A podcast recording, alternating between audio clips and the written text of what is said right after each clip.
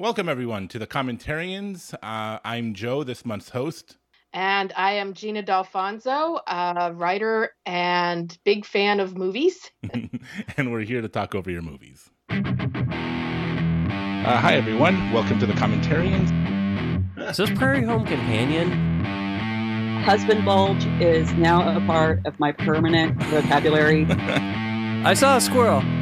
I am going to point out real quick. This to me is like the most disturbing scene in the entire movie. Stop listening right now and go watch Firefly. Hey, this is my podcast. I'm sorry, sorry, Joe. we are saying that not only have we been wounded, we survive, and there's a God who heals of these wounds. Jesus isn't about the isms. Uh, he's about his kingdom. Because it is kind of like this idea that Jesus died for all of our sins except when you had sex. And Jesus doesn't cover that. Uh, welcome everyone to the commentarians. Uh, uh, this is uh, going to be a really fun episode, and of course, as you heard, we have Gina Dalfonzo here. How you doing? I'm doing great. Really happy to be back. Yeah, this is a really, really great pick that you made. I love this movie so much. If you uh, haven't heard, we're doing uh, the, the Pride and Prejudice. No, Jesus, come on. we're doing Little Women. I see that's my problem. I get all these books confused. We're doing Little Women, the 2019 uh, version, uh, directed by Greta Gerwig, starring uh, Saoirse Ronan, Emma Watson, Florence Pugh, uh, Eliza Scanlen. Brilliant, brilliant movie. Yeah, it, it's. I just, um, you know, I went not not knowing what to expect because you know there have been so many Little Women adaptations over the years of, of various qualities having various strengths but honestly this one is my favorite. It, it has to be right? Uh, and you know and there's been a couple of really great kind of you know period pieces about uh, that have been coming out. Another one that i loved was emma. Have you seen emma I loved Emma too. That that was the last movie I saw in theaters before the pandemic hit. Oh so, wow! so it's memorable to me, but also yeah. it's just a good movie. It, it really is. Yeah, and uh, a lot of things, uh, something that uh, you people in the audience might not know. Emma is actually a remake of the movie Clueless from the '90s. They remade it as a period piece, and uh, I don't remember too much about the movie, but uh, she's uh, Emma. She's a in like a really big fan of playing chess. Did I get that right? yeah, sort of something like that. so I'm joking, of course, but Emma is another amazing movie. Uh, who was the writer of that? Uh, oh, that was a Jane Austen. Jane one. Austen, right? So there you go. And again, another beautiful film, and you know, it's just the look of it, the costumes, the dialogue. It's unbelievable. And this is, uh, you know, another one that I adore. So uh, yeah, we're going to be talking about this movie with the themes of this movie. If you guys, uh, if this is the first time you're hearing this, you don't have to be watching it with us, but we will do a countdown and press play, and then you guys press play, and we will be into it.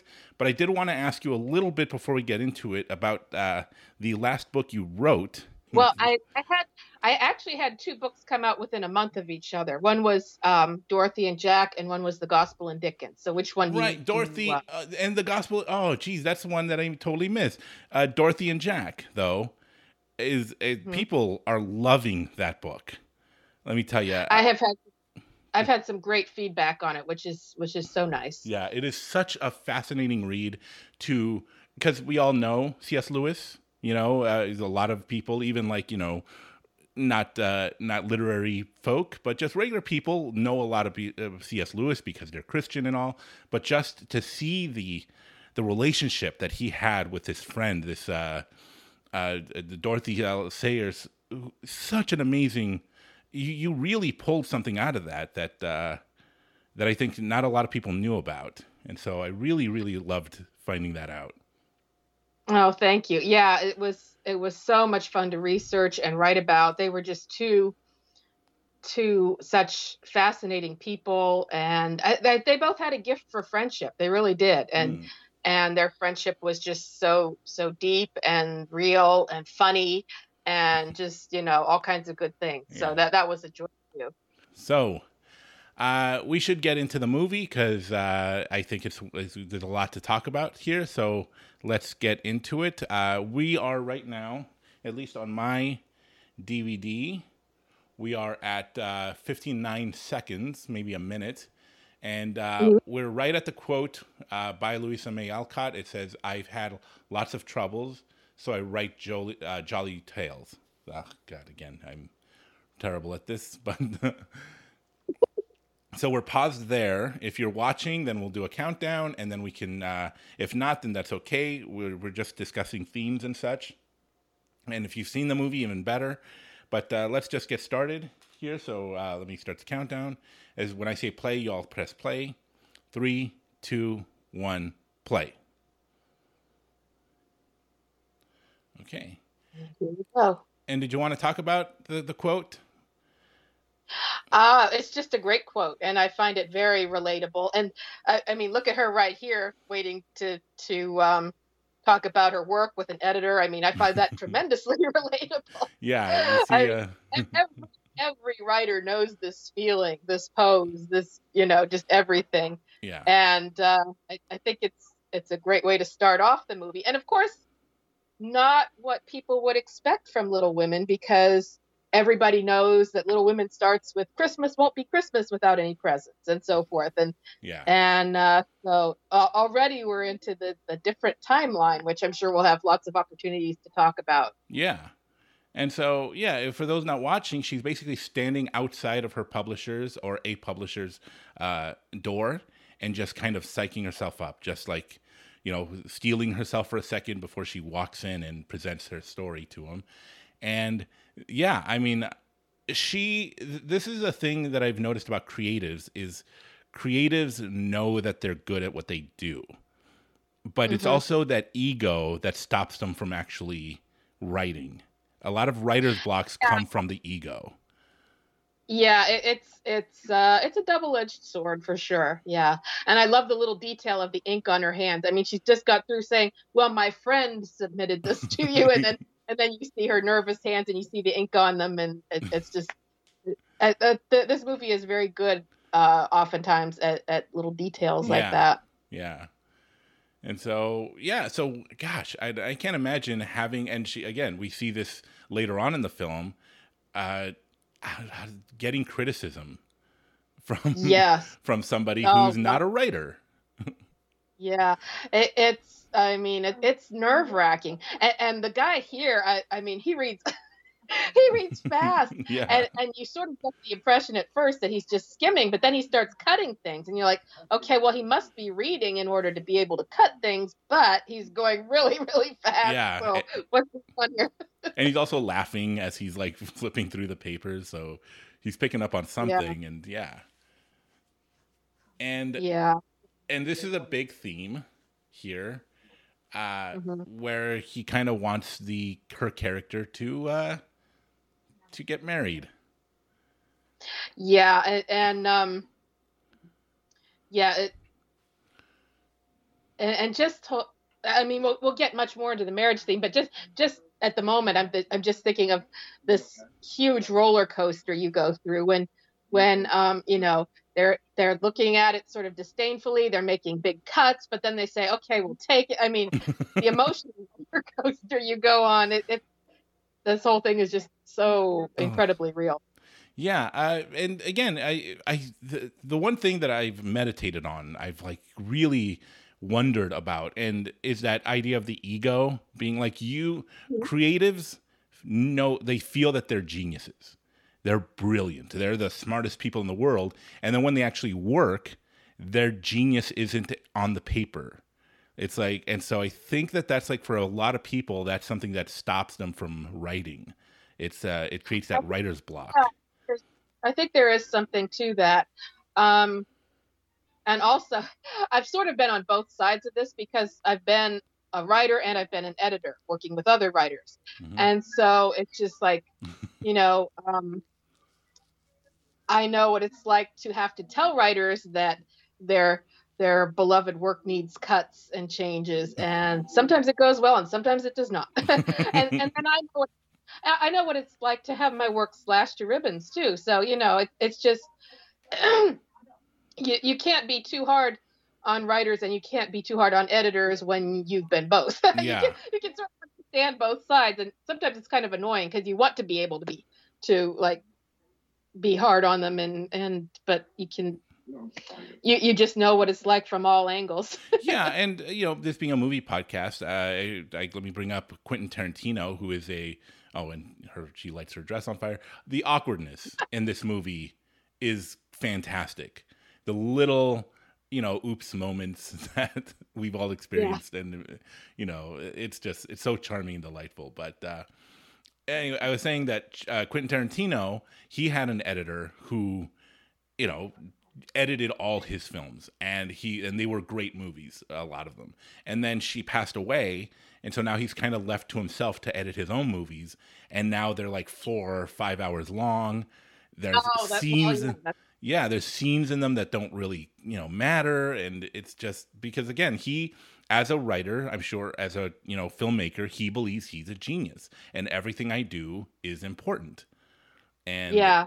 Yeah, it's interesting you bring that up because I mean, here we have Amy looking at her own work and not being satisfied with it, which I, I think is a very interesting thing in the book. Is that um, and uh, may, maybe this was Louisa taking taking out some subtle uh, revenge on her sister, but but it really is true that in real life, um, May Alcott was considered um, sort of a subpar artist. And she loved it very much but she was ultimately she was not that great. And so that sort of gets worked into the book it's worked into the movie here. And it, it's sort of an interesting angle because you know you have these two artistic sisters but one and i mean you know spoilers. One is going to succeed at her art one and, and one not so much. Right.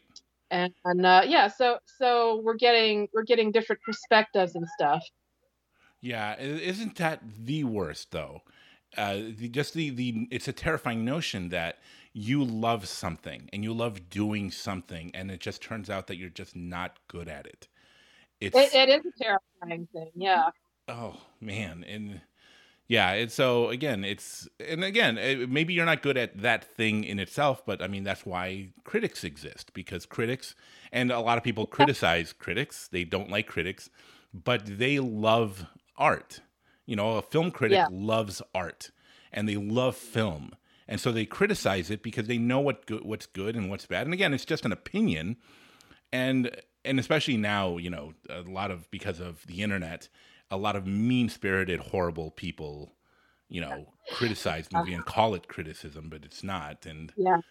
Um, side note here, and this is again very spoilerish, but I think it's it's really interesting that she starts out the movie with Joe and Friedrich, and then Amy and Laurie. I mean, yeah, uh, you, I mean, she's going all in here. You, you know, she's not going to be one of these people that sort of lingers on, oh, Joe should have been with Laurie, blah blah blah. Which you know, some people are into that. And that's fine but you, you sort of see right away that the director is like, okay, this is canon. We're sticking with canon. We're going to make canon as appealing as possible. And Yeah. you know, props to her for that. I I, I respect that a lot. I, Yeah, I am not those people who always who always mourned for Joe and Laurie. It just as a young reader, it didn't make that much of a difference to me. I was just like, okay, this is what the writer did. We'll go with it.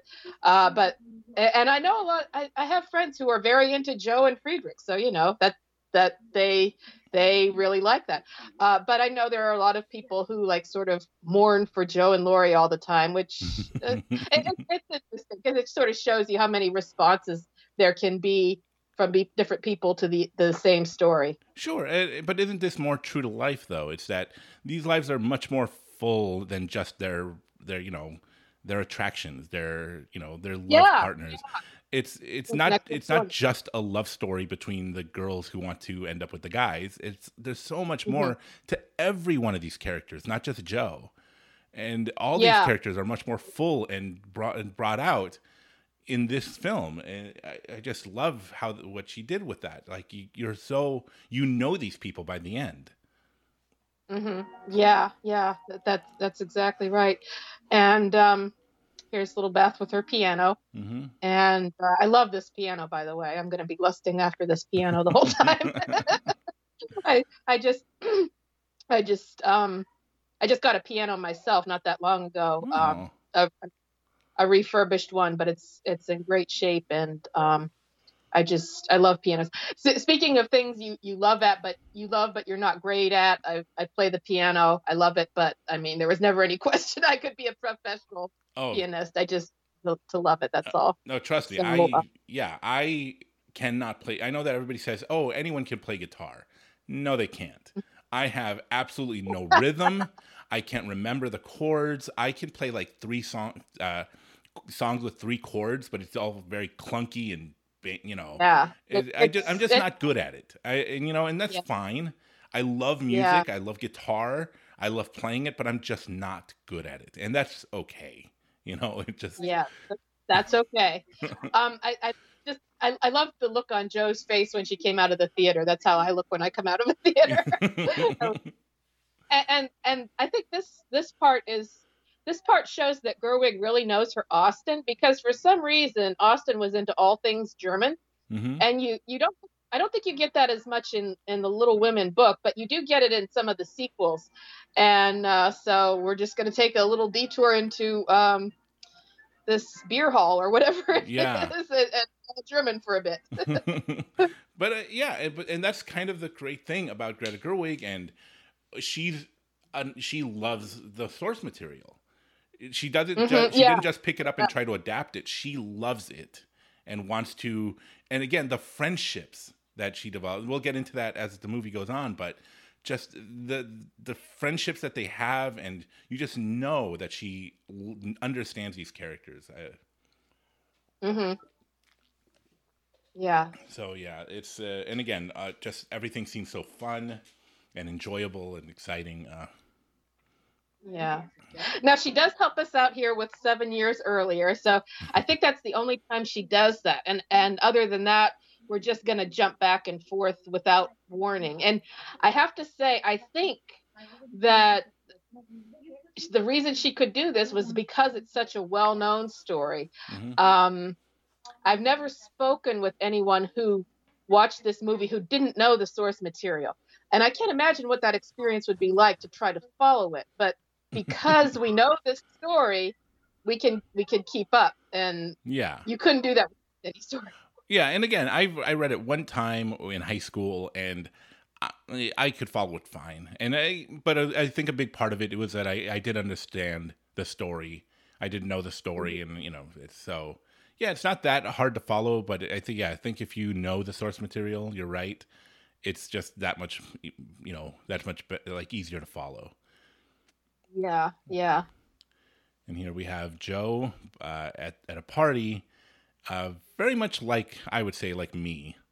Is- I, I've been there times myself. yeah, where uh, you're basically just standing in the corner. All your friends are having fun and talking to people, and you're like, eh.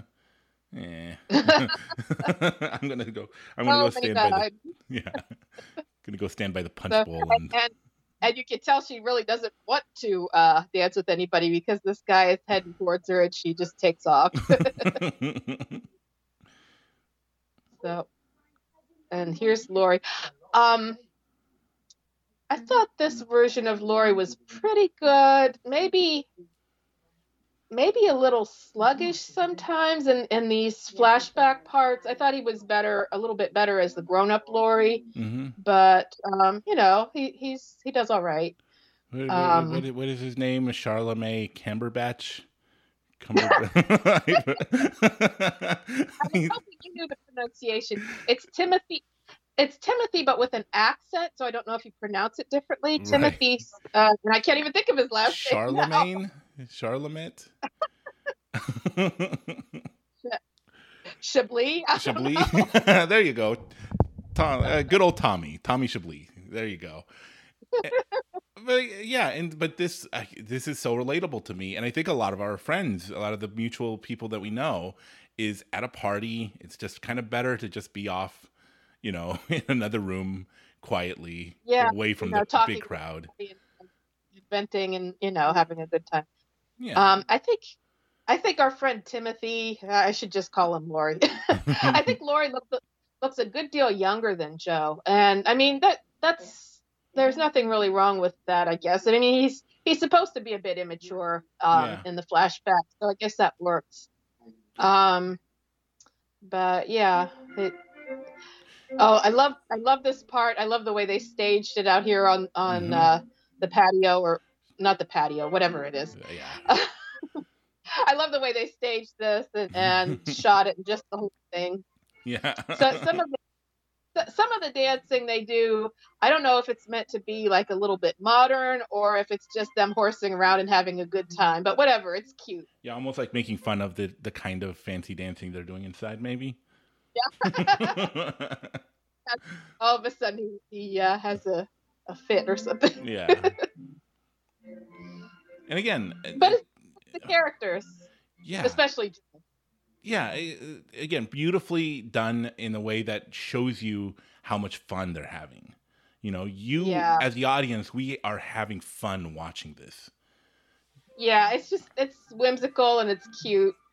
Uh, wraparound porch, I guess that's what you'd call that. Oh, my sure. my my my mind is is going mushy today. And see, this is why flats are better than heels. Yes. I I will advocate for flats to my dying day. yeah. Here we have Meg who hurt her leg and who now has to go home, and uh, Laurie is offering to you know to use his carriage. To uh, you know help you know ha- letting her borrow his carriage to go home, and so I love the way, and, and and I think this is one thing this adaptation does better than any other Little Women adaptation. I love the scenes in their house where they're all talking over each other all the time.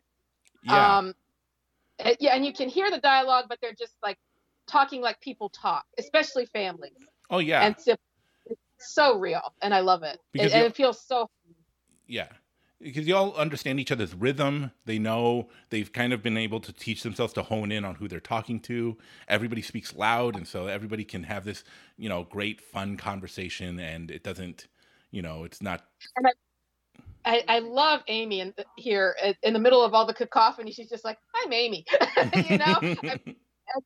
So her in this movie, she's just always she's making sure everybody knows who she is and yeah, and uh, putting herself forward, and it fits the character, but it also feels like something that's unique to this adaptation. It, it just uh, Amy has just done so incredibly well here, and and you see that right from the beginning. And I'm glad Florence Pugh played her as a little girl. I, I've I've seen some criticism of that because I mean obviously she's a grown woman, and it it if you step back and look at it, okay, maybe it feels a little weird, but she just did it so well. I Yeah. mean, she just did a job at it that I wouldn't want anybody else playing uh, younger Amy. right. Uh, But and here's the thing: is that this is something uh, I think my wife brought up is that uh, Amy, played by Kristen Dunst, was really hated. Not Kristen Dunst, but the character. I don't not. remember that. yeah, You know what? I have to go back and watch the, the that adaptation sometime because I have forgotten so much. I haven't seen it in ages. yeah. So- But um, that's interesting. yeah from what i hear like she was like more bratty she was like really unlikable and stuff and and Actually, and so a lot of people just didn't like her as a character they love the book they love the movie you know uh, uh, but again it's just a character that they they she's just such a hateable character but here Yeah. she's a lot she's she's still kind of bratty she's still kind of immature but is delightful and you know not not at all she just does it with such confidence, and she's so much her own person. Mhm. And you know, Book Amy gets a lot of hate too, and and I think previous directors were just trying to take that and and run with it. Yeah, Yeah. this is who Amy is. You know, we're just going to do that. But but I think Gerwig really gets inside her head, and, and Pugh too, and they bring something out Mhm. that um, that is just really great and, and really appealing. And Yeah. I mean, you got to hand it to them. yeah and uh, Okay, so we're back. We're back in the future again. right. I, I think that she, uh, uh, the director does really well. Greta Gerwig does really well. Is when there's letters being writ- read, you actually she she shows the character, the the writer of the letter, like speaking to the camera. And they Yeah, do that a I like few that. times, and I really, really like how they did that because it's not just a still shot. They kind of zoom in and zoom out. They, she does a little bit of camera work that makes it feel more personal. yeah, that that's a very nice touch. Yeah. And then here So we here- have, yeah, dissipated older Laurie. yeah. And, And oh, again, boy. um, that that these actors and and credit to the director too, they really have a way with Alcott's dialogue. Um, they uh, they make it they make it sound more natural than it sometimes seemed in the book, and it, it I mean you know great credit to them. They it's it's a great sense of pacing of rhythm as you said earlier. Mhm. Um, it it really works well. Yeah. And I, I think a big part of it is uh, they they're kind of trying to act like you know higher class than they are, not pretending, but just because they're having fun with it. You know, like Mhm. hey, like you know, they're kind of almost like play acting that they're you know royalty or something, and I think it just feels more natural that way. That they're you know sometimes when they talk in these beautiful you know poetic language, it's almost like they're pretending to be you know at a, at a higher class than they are, and that's fun. And eh, boy, yeah, yeah, I, I've tr- I, I mean, to have um, to have written this script and to have figured which pieces to put beside which, you know, which which past scenes should go be juxtaposed with which future scenes. I mean, that's really that that had to have taken some major major effort and again understanding of the material. yeah, Um, so, so poor Friedrich. I, I keep calling him Friedrich because I don't really know how to pronounce Bhaer, his last name, but it's often known. Uh, I'm just going to go with Friedrich. You know, it, it it's easier. Um, but yeah, he he takes a lot of flack in general um, for critiquing Joe's writings the way he does yeah, and um, you know, it's just I, I think I, I think Alcott was trying to make a point here, but I think it sometimes gets lost. Where she was saying, you know, certain kinds of writings are just like you know stupid and you shouldn't do them. Uh, but but we have a lot of voices now who say, you know, you should be able to write whatever genre you want to and have fun with it. You know, don't be so snobbish and and uh, you know critical and all that. So, you know, I mean, I guess there's something to be said on each side, but but I really do understand what what point she was trying to make here, which I think is just, you know, Yeah. write what you know, which is, you know, very common advice, uh, and and um,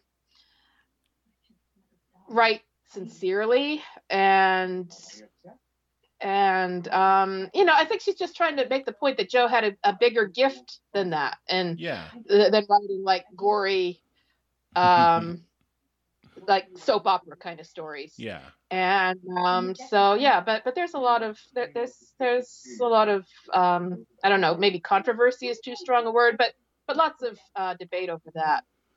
Um about the I- I- melodramas. yeah melodramas thank you. I, i'm not the biggest fan of um when modern adaptations put a girl having like a temper tantrum in which which she didn't have in the original book um which joe is doing here. Um i, I don't i don't think I, I think she did push back in the original book but i don't remember her going like quite as um incandescent. Yeah, um I, I, and this you know it, it's kind of a habit that some of these period dramas have because they think it it like peps up the character. I i don't really uh Andrew Davies adaptation of Little Dorrit, which I love, which is a great miniseries, but they they put in a scene like that that really kind of marred it for me because I don't think a character has to do that and and, and um in order to be an interesting character. But at Yeah. least it's a little bit character for Joe because she does have a hot temper. yeah. So it's not- It, it's not my favorite part, but I will admit it's not quite out of the realm of possibility.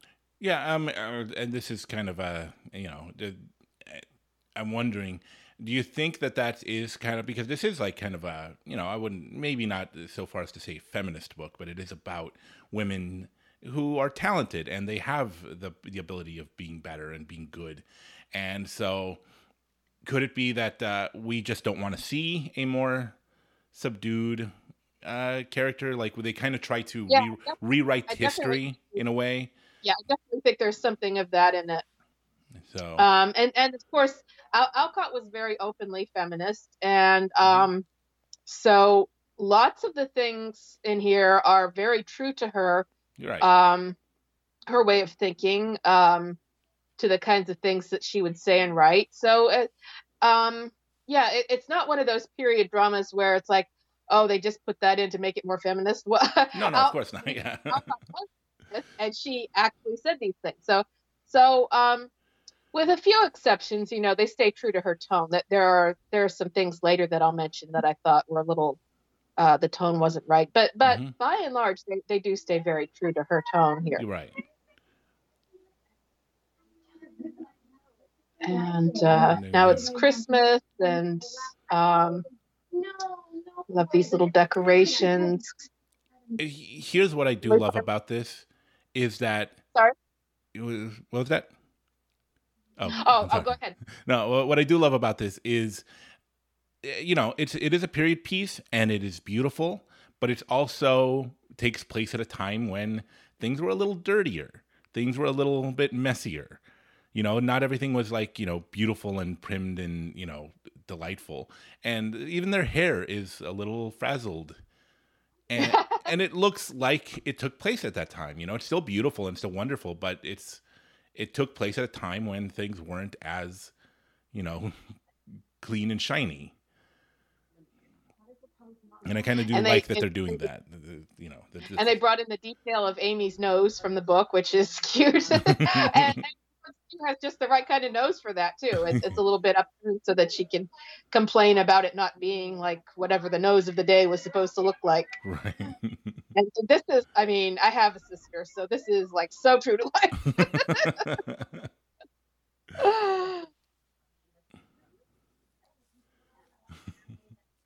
I yeah, I, I love these this these friendships. These you know, the, this family is just so close, and they love each other so much, and it, oh, it's and you feel that. It, I don't know how like if it's the dialogue, the acting, but they really really fit together. Like they like they've known each other for years. Mhm. It's interesting how Amy, who is the youngest, comes across as so much more mature than Beth. Of course, you could argue that an older actress is playing her, but I think it's just the way they wrote the characters here, Mhm. and and it's kind of like that in the book too. And um, I, I like that dynamic. There, there's at least one adaptation where they made Beth the youngest sister, but I don't, I didn't really care for that because um, I, I just think it makes for a more complex and interesting sort of dynamic to have the youngest one be more mature in some ways. Mm, yeah. We have a little snow, which is lovely. and uh, Laura Dern again. Everything in uh, the, the act, the actors that they picked to play these, uh, great. It's so great. Uh, I mean, uh, you know, Laura Dern and you know, the, uh, Emma Watson and Saoirse Ronan and uh, I think the the neighbor It's very well cast. Yeah. Um, just delightful. Uh, Chris Cooper plays uh, plays Mr. Lawrence, and yeah, it's just so well. yeah, and we're to get Meryl Streep later, who I think was an absolutely inspired pick. yeah. Um, you talking about the father, the dad? uh, Aunt uh, Meryl Streep is Aunt March. Oh yeah. Oh Meryl. Yeah, that also. Yeah, I, I, I, I don't know quite how I feel about this scene. I mean, it's. I love how Beth is like, "Is this where you say that Father would want us to?" It's like, okay, we know how this works. We know the drill. This is what happens. Yeah. And I mean, it, it's such an incredibly loving and sweet thing that they do. At the same time, you you kind of almost wish they could have had a little preparation for it. Like they're all excited for breakfast, and they, oh, you you have to give your breakfast away. yeah, because they're they're gotta- you gotta feel for them. yeah, because they're a family with not much, right? They're not Yeah, uh, exactly. They're a family with not much to begin with. right, Uh, but so I mean, it, it's it, but but you know the the the importance of uh, giving to others is is a big theme here, and of course, Mm-hmm. um, a, a really good and, and strong one. Um, and uh, as we see later, they're going to have their reward. and uh, that, how about that for a theme that I kind of picked up uh, watching it this last time is the idea that no everybody gets help. Nobody, you know, the whole put, put, pull yourself up by your own bootstraps doesn't really happen often. More often than not, we get help. We get somebody who sees us and who says, "You can do something. You, I really appreciate your work, and we help you out." You know, we all get help from somebody to getting where Yeah. you know wherever we want to get to, whatever we wherever we're at, and Yeah. it's not it's not you know it's not shameful to take or to receive or to give. Mhm. You know, we all need a little help. Yeah, yeah. That there is a that there's a, a vision of uh, community here that that is, um, you know, very a very a very inspiring one. Mhm. Um, and uh, here they come to back to the even better breakfast. And um, yeah, I, I'm gonna get later into some more about uh, Louisa's father, Bronson Alcott, and uh, some of his ideals and how some of his ideals were extremely warped and, and bad, and yet, um, or that that's not quite the right way to put it. Let's say he ha- he, he was always sacrificing other people to his ideals. oh boy. Um, so yeah, so he had. I mean, of course, he had an influence on Louisa, but she. I mean, she was the one who ended up having to pay the price for his ideals, and so I think while she still has a vision of giving to others, um, I think her vision. She she ended up with being a little bit healthier minded, if you will, a little bit, a a lot more realistic, and and uh, uh, with better ideals and visions than her father had. yeah. Um, I mean, she he- her father was just sort of the guy the guy who like you know dreamed the dreams, and and Louisa was down there in the trenches just trying to make sure everybody survived long enough to uh, to talk about ideals.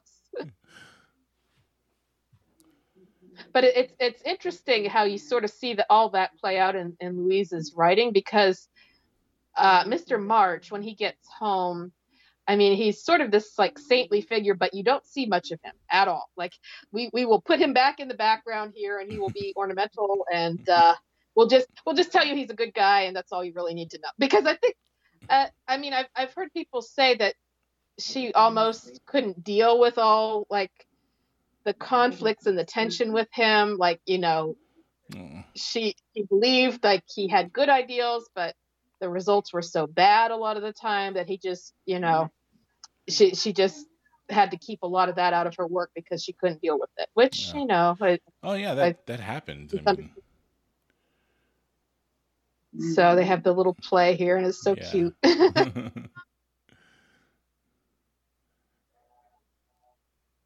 and back to the future. Yeah. Sleep on the train. She's gone? Why?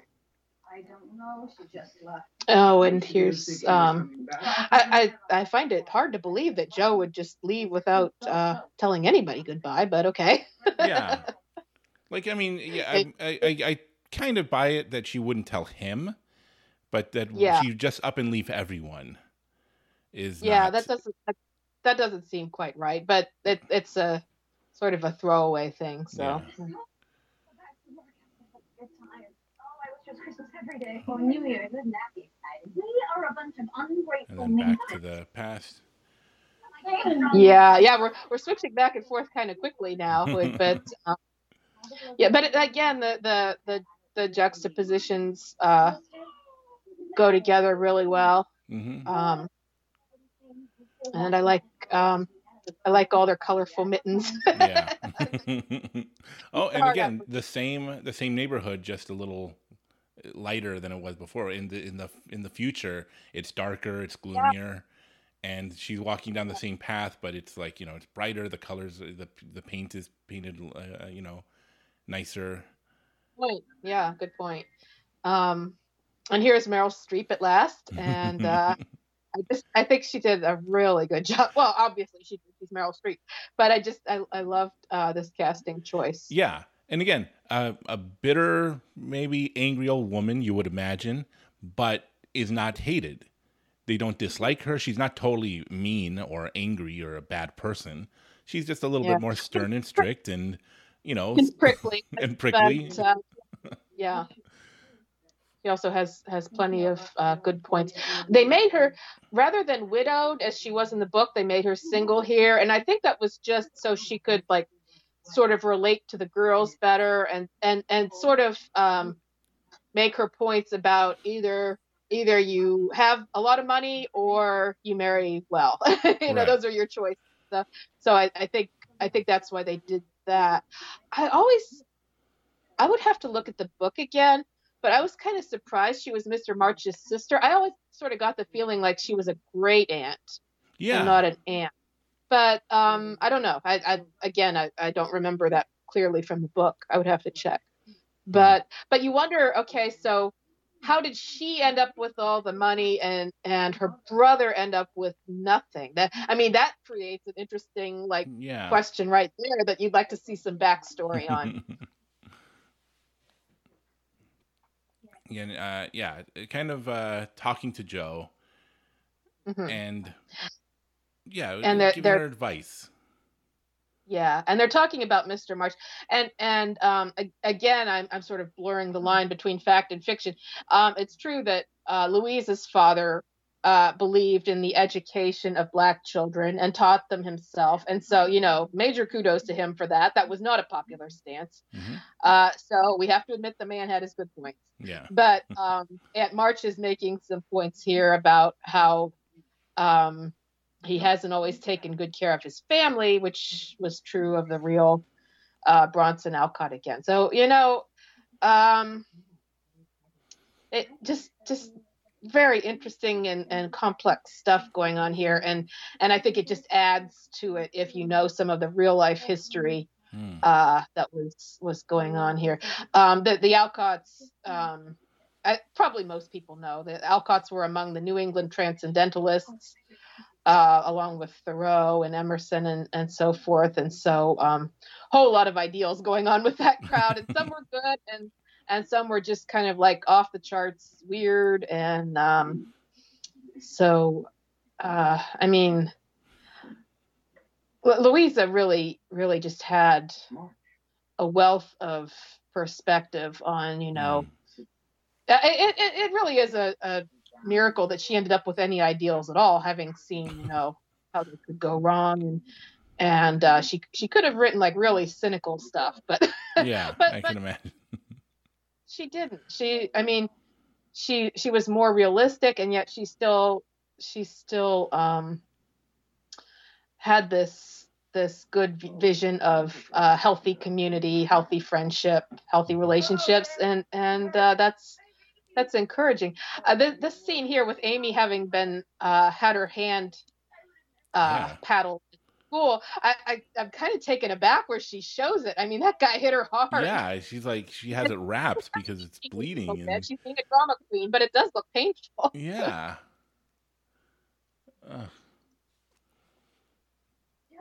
And I love this. Yeah, I mean, and I I know why so many you know. Of course, it's it's not just a great story, but these are characters that are a particular. They love books, they love reading, and when you know they they see this beautiful library, they're just in. They fall in love with the you know with all the choices, all the options, and Mm-hmm. and Jo sticks her foot in her mouth. Tends to do.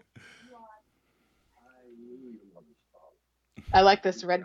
She looks like a little Red Riding Hood. Yeah. but it's it's great color. You are not with him at school anymore. Good, that man has always been into me. Jo will teach you. Me, I already teach that. You're a good teacher. Yes, women being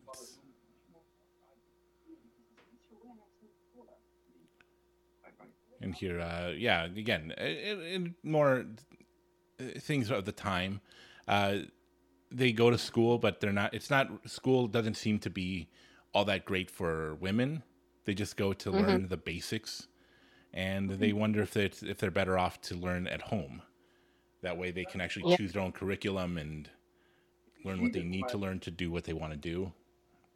And and really study. I mean, you, you sort of get the sense that um, it's more like gossip and, and goofing off that goes on in that school, and and uh, probably probably uh, harder to study in that environment than Yeah. in the And uh, perhaps even going to school to find a, uh, you know, a husband. One would might, you yeah. know. there may have been some of that uh, going on too. I mean, that was, that was an all-girls school, wasn't it? It's, yeah, but but it but it, it yeah, but in some cases, Yeah. um, that that that may also have been true. Mm. Um, this little post office on the tree is so cute. yeah.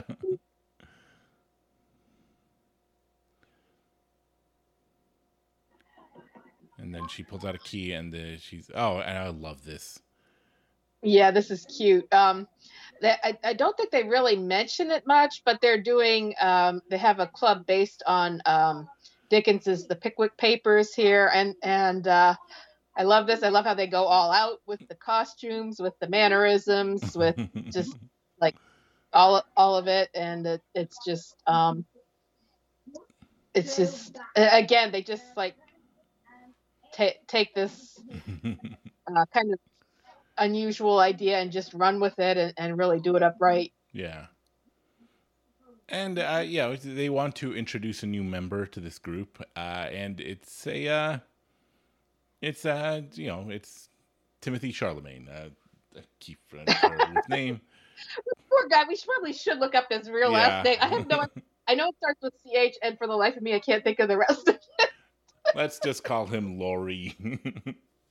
we we should we should friedrich and laurie and and we'll just a- avoid the more difficult um uh names I, I cannot think of the, the name of the actor who plays John Brooke. Can you? I can't think of his name Oh, at I all. got the IMDb pulled up here. Ah, very ha- handy. Uh, his name is James Norton. okay, okay. I'm So he sure at least has an easy name. James Yeah. Norton is John Brooke. It easier than that.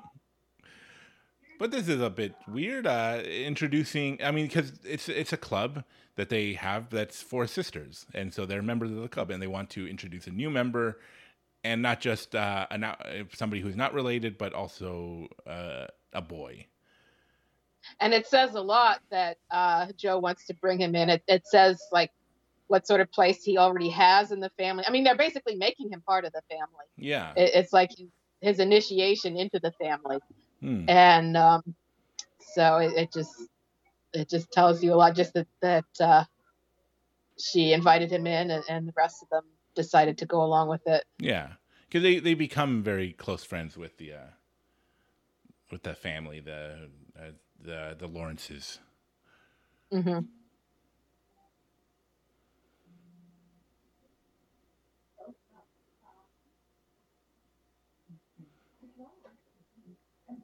we don't get to see a lot of uh, meg's kids but they're very cute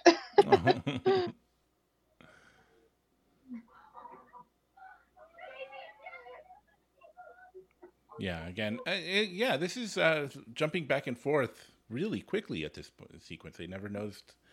Like I, I, when I sit and watch this movie, I just get so lost in it. I don't pick up on these until like now that we're actually talking about it. That yeah, it flashes back and forth really quickly in these mo- yeah at this portion of the movie. Take this and find her the best doctor you can. No, you need this money to live in. No, I'm not doing that. I'm using the rest. and I don't know, maybe uh, worth bringing up something I didn't bring up uh, in a, f- uh, a few episodes ago. Uh, we watched Brooklyn. Uh, me, and, me and my my wife Katie uh, did an episode on that, and we did, and we talked. ab- Uh, we didn't mention it, but uh, you know, spoilers. Uh, there, somebody passes away, and you have, and it's they're far away from home, and just the notion that that right now is what a lot of people are experiencing, and you know, Mhm. I, I theoretically already know what happens in the movie. You know, it's going to happen later, but yeah, the, the the the notion that people are not able to come home that quickly yeah Yeah. at, at this time and and that there there's this, you know diseases that can kill somebody pretty quickly Yeah. and uh, suddenly. It's it's Yeah. pretty terrifying and I don't know, it can uh, maybe relatable to now to what's happening. Yeah, it really is. Uh, okay, Meg's hair, hair here. We have to talk about that. Okay. For- those listening at home, I, I sent Joe an article yesterday, uh, a blog post from uh, frockflicks.com yeah. about the hair in this movie and, and how wildly unhistorically historical it is. And, you know, I'm not a historical hair expert uh, for, for the most part. I can just sort of go along with it. But why would they do this to Meg's hair here? I mean, she would not wear her hair in pigtails or braids going out for the evening. She would do her hair up. And that is just wildly unflattering to Emma Watson, who is a very pretty woman, I, I think. And I mean, why? I just Yeah. um, now, that I think th- this article said, and I think there's something to that, that the hair helps you keep track of the era. Like when they have their hair down, it's the past. When they have their hair up, uh, it, it's the future. Except for Amy, who seems to have her hair up all the time Yeah. um, or most of the time. So, um, you know, I get it, but on the other hand, um, I, I sort of saw what they were saying with with uh, that blog post too. That um, uh, that the hair is just like not true at all to the period in just like any number of ways, and Mhm. and they could have, you know, that that they could have done better in that department. You know, I. I, I do love this movie. I love so many things about it, but I'm just going to say that the hair could use a little work. And Laurie gets slugged in the arm.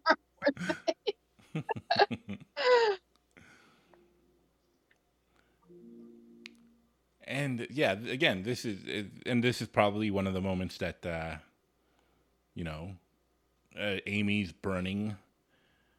This is a famous moment, and, and I think it's responsible for a lot of the Amy hate. Yeah. Um, not just that she's bratty, but th- this thing that she does.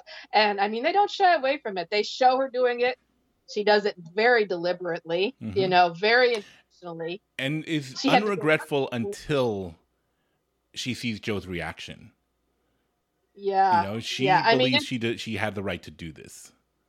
Yeah, and and every creative person in the world just cringes because I mean, you know, you poured your everything you had into this work. It took forever to write or to create, and uh, yeah, I mean, it's it's a heinous thing to do. I'm not gonna No, yeah. I like- I'm not gonna soft pedal that. It's a heinous thing to do. Anybody who's written a paper on Microsoft Word when it crashes or doesn't save know exactly that fe- that sinking feeling in your gut when you're Yeah, when you're writing a- something and it just goes away.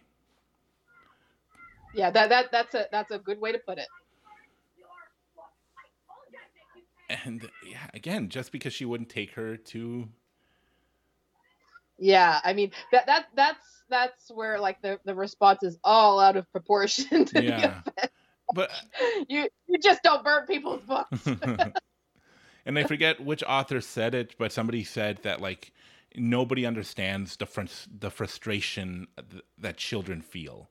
When you're a little kid and you can't do something or you're not allowed to do something or you're not allowed you're just it's so overwhelming when you're a little kid Yeah. you don't understand everything and Yeah. you know when she's obviously very young and did something incredibly stupid but she you know those little outings mean the world to her you know she'd love Yeah. to be a part of it and so again i'm not justifying what she did what she did was horrible but it's you know it, it, it's not uh, you know it, it's certainly something that a kid might do Yeah, and she didn't do herself any favors just now when she was like, "But you see, I had to find the very best way to hurt you," and that was it. It's like, no, no, no, no, back up, kid. Start start that apology over again. You blew it.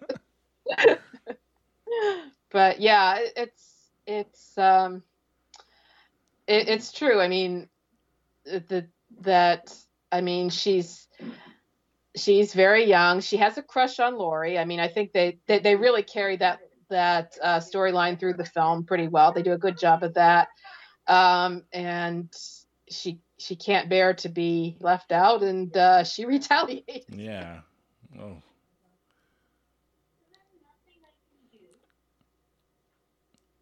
And again, not, not knowing how important that work was for her, it, it seemed.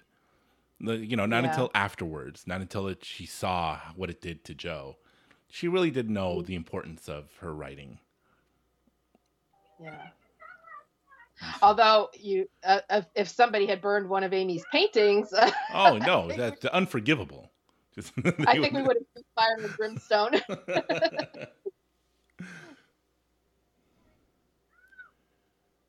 And again, a little foreshadowing for what's about to happen, saying uh, skate on the edge of the river because the Yeah. the center is a little, you know, isn't as it's not safe.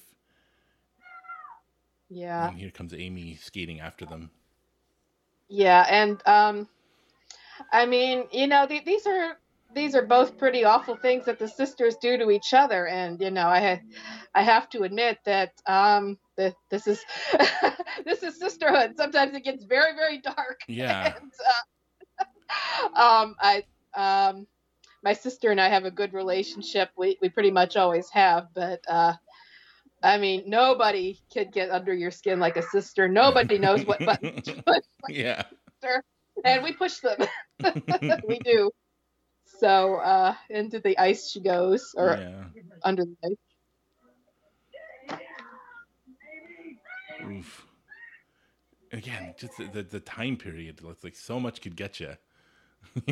Yeah, Yeah, I mean, life is just sort of um, a hornet's nest. yeah. Either you get sent to the war, or you fall through ice, or you you get the scarlet fever, or you you know you fall downstairs. Any number of things. Can... Mm. Yeah.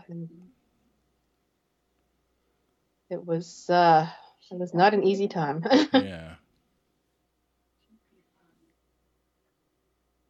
And uh, maybe this put, yeah, I think that's this put things in perspective. Like, yeah, I should be mad at her, but at any moment, something could happen, and oh, do we really want to be upset hmm at a time like that? Yeah. yeah.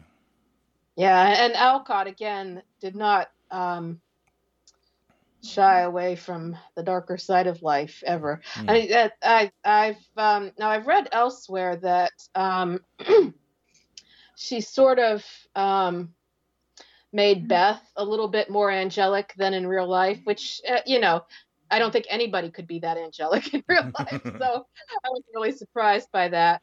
But um, you know, with with herself and her other sisters, I mean, she she really does give you the warts and all portrait, and um, and uh, that that's that's good because in that era, um, there was there was sort of um, a tendency to make women, um, you know, saintly in in uh, Oh yeah. in fiction. And and uh, you know even Dickens, who I adore, does that. I mean, he's, he's rather well known for doing that. That that was not one of his strong points. So uh, I mean, right, fiction like this, literature like this, with very a lot of very realistic girls and women, um, it, it it made a, a big contribution um, to the culture and and just the era in general. So uh, back in the future again. I don't know if I should be saying back in the future or back in the present, but it, it, it's, yeah. it, it makes more sense, I think, to go, talk about going back and forth between past and future.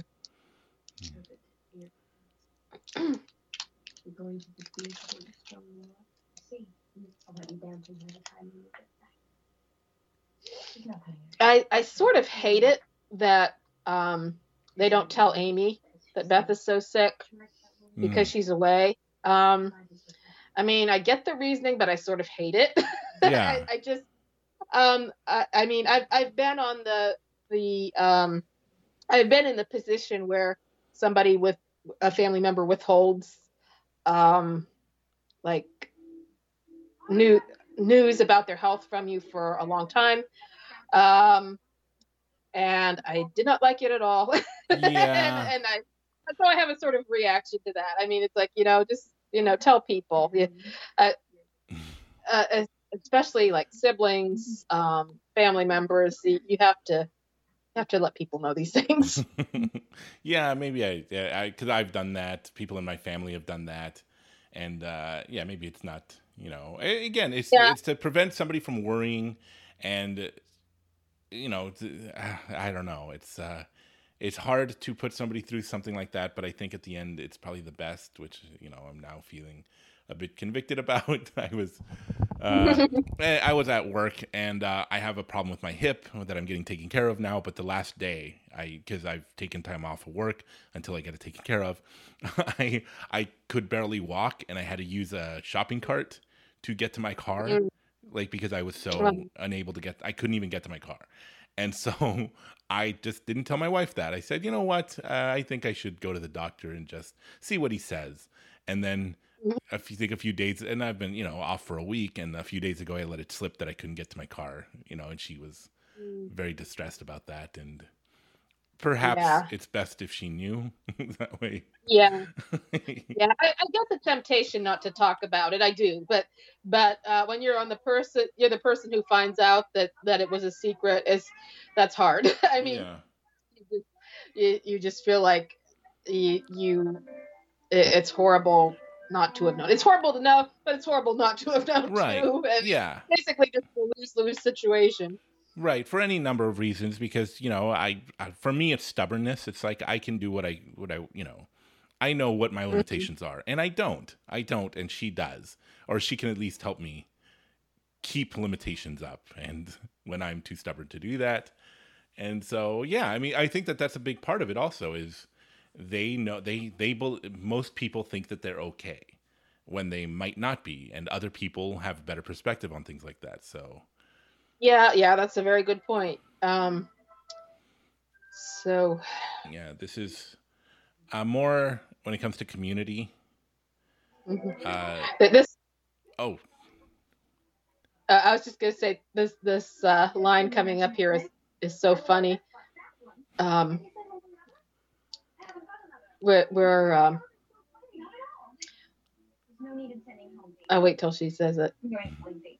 Yeah, uh, she's like, I'm going to call you Daisy now. I mean, yeah uh, like why? I mean, that it is in the book. It is in the book that her, they nickname her Daisy, but I mean, that's just such a clunky way to announce you decided to give somebody a, nick, a random nickname. yeah and I, I don't i don't really get that in in the sense that when uh when laurie brings it up to her it's almost like oh are they making fun of her i don't know what they were intending to do with that uh, or if it's just a fun girls you know Yeah, and, and that that sort of brings up a, a point that I want to get into here, which is um, sometimes Alcott gets. I mean, sometimes she's just like moral in a good way, like like not afraid to say like this is moral and this is not.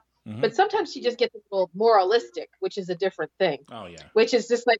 Or it, it, like she's trying to be moral, but you don't really know what she's being moral about, because like okay, so so Meg borrowed a dress and she's having fun at a party and she looks different from usual and they're she's letting them call her Daisy and so forth and so on. And like this is bad. Okay, but why is this bad? I don't know, it's just bad. you know?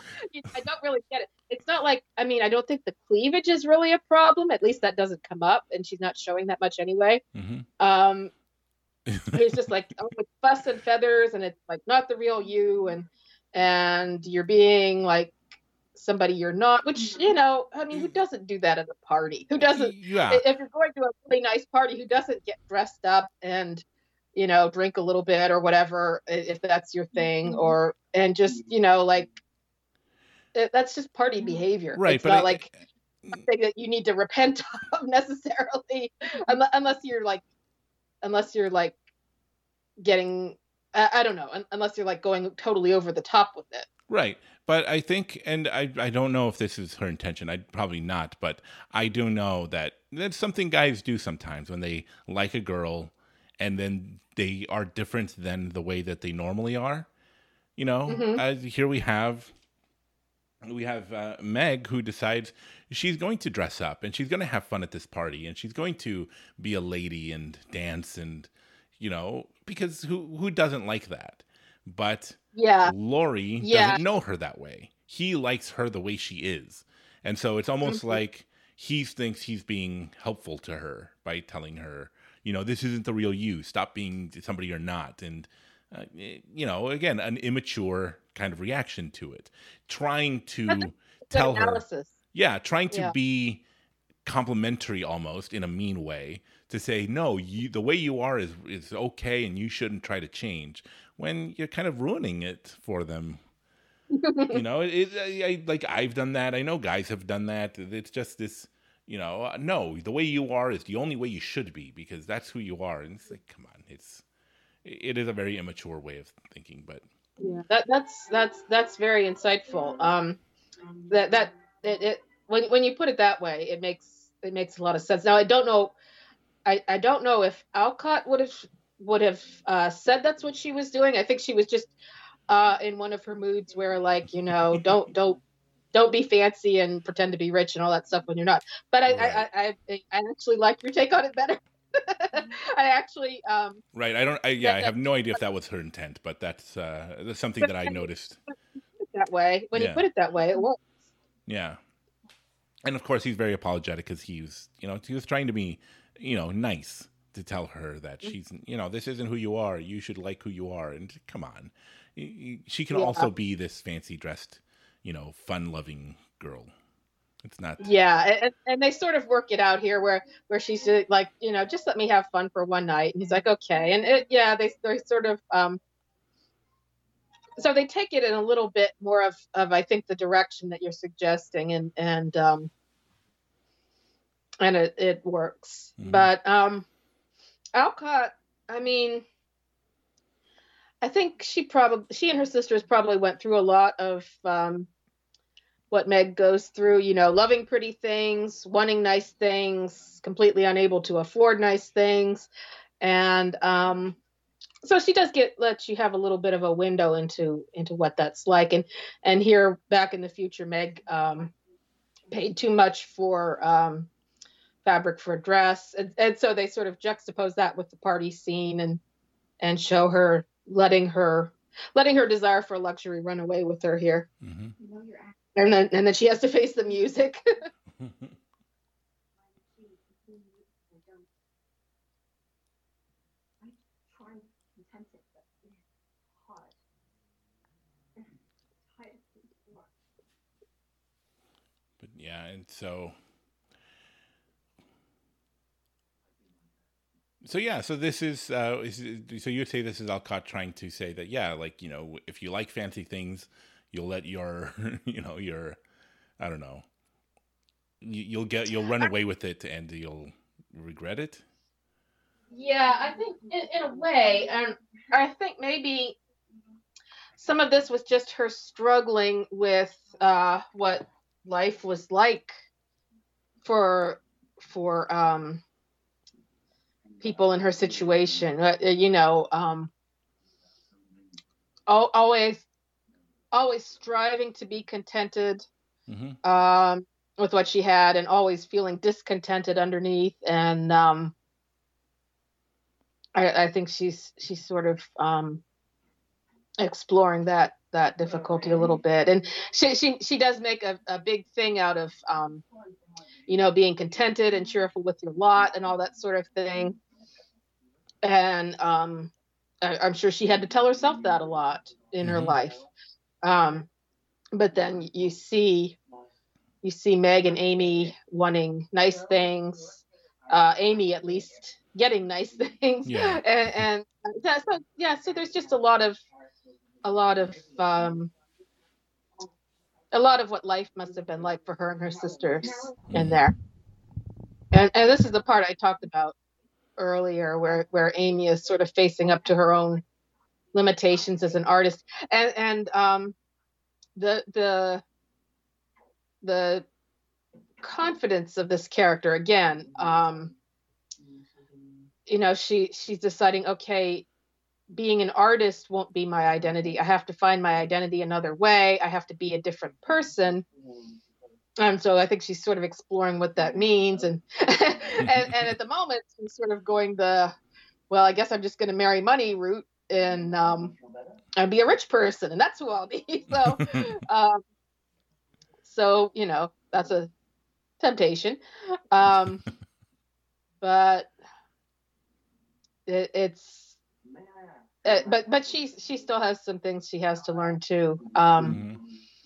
But I, I love I love the way um, this film really carries the Jo and Amy tension all the way through. I mean, and and just the similarities between them, the differences between them, and um, both of them, you know, they they feel like I have to go out and help support my family. They need me. I have to make good. I have to I have to be the one who does this. But they have very different ideas of it. Jo's going to work until she makes money. Amy A- Amy took Aunt March's lessons to heart and she's like, "Okay, I'm going to find a rich guy." Yeah. So, but but but their goals are so similar. It's interesting because both of them feel like it's up to me to keep this family afloat and they say as much. yeah. And, and a lot of what Amy says here too is is um, very really reflects Alcott's um, uh, feminism. Um, I mean, Lu- Louisa Louisa was very um, very much obviously for women earning their own livings.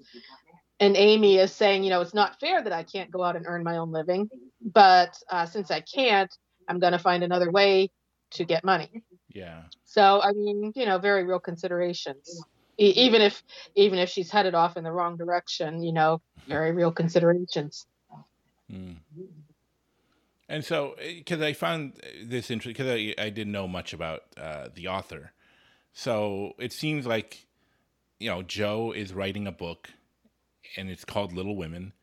And Mhm. she is basically telling her story, you know, Mm. all, you, you know, is, so is this, is this like a, um, God, what do you call that? Uh, when the, when the uh, work of art reflects on itself or it, it Uh, autobiographical novel. Sort of, yeah. Is, is Louisa May Alcott writing a story about a person writing a story about herself? Is it? Well, sort of. Yeah. I mean, it's very meta. Yeah. um, Meta, yeah, that's the Uh, word I uh, was looking for. I mean, Alcott uh, did grow up poor with um, three sisters, and um, you know, I've, I've already talked about why they were so poor and how her, her father wasn't good at supporting the family. Right. and how Louisa, um, who was the Jo figure in her family, um, was determined to earn all she could and support them, and and did. I mean, Louisa really, really um, became the provider, and so uh, yeah, it, it's very, very autobiographical. Um, she did have a, a sister, Elizabeth, who died young. Hmm. Um, the the sisters are very much like her own sisters. Um, I think the mother is very much like her own mother. Um, so yeah, and, and that's why I keep going back to Louisa's own story so often. Is I mean, you know, you're supposed to be careful not to blur fact and fiction, but in this case, um, Louisa really was telling her own story quite a Mm. lot. Yeah.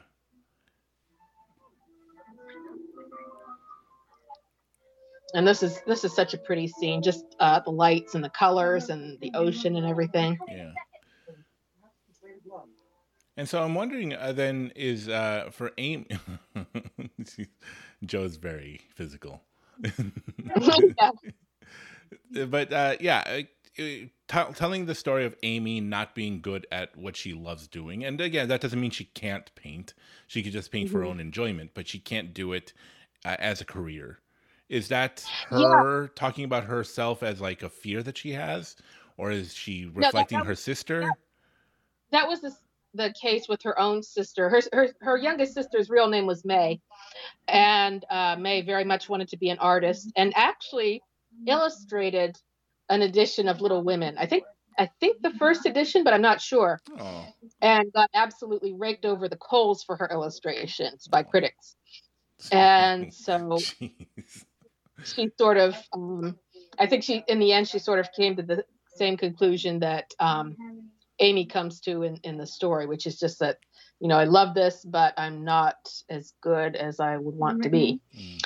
Um, I don't think I don't think there was a real Laurie. I mean, Amy uh, uh, May Alcott did get married, um, but I don't know if there was a friend who played the same role in their lives as Laurie in the book. So Mm. I, I I don't think that there's that same one to one um, correspondence. But but in a lot of other cases in the story, uh, there are. And um, I love this. I'm very sick, and you must do what I say. I, I, I love that even angelic little Beth can can milk it when she needs to. So um, now we haven't the, the war hasn't come into this story much yeah. yet. It's very because because their father is there. He was a, he's a chaplain in the war. Mm-hmm. Um, it, it, it's very real, and I think that line about "I'm ashamed of my country" is a misstep because that's very un Alcott like. Uh, she actually went off to nurse during the war, and by all accounts I've seen, she was very patriotic. Yeah. Um, and so I, um, I think that, uh, I, I think that was um, a 21st century adapter trying to imagine what uh, eight, a 19th century progressive would say and not getting it quite right. because, yeah. Because again, yeah, it's- it, it- it- it- it just doesn't fit there. Right. In modern day liberalism, we hate war and all war is evil and war is bad. Not the case in that this time period. It was very much a, whether you're conservative or liberal, you love your country and you you support your country as they went to war for And, and, and the, yeah, yeah, and the Alcotts, to their great credit, were abolitionists. Mhm. and um uh but i don't think even abolitionists were talking like that then maybe maybe some of them but i don't think it was very common yeah. so i, I think again I, I think that's that's a a misstep right there Right.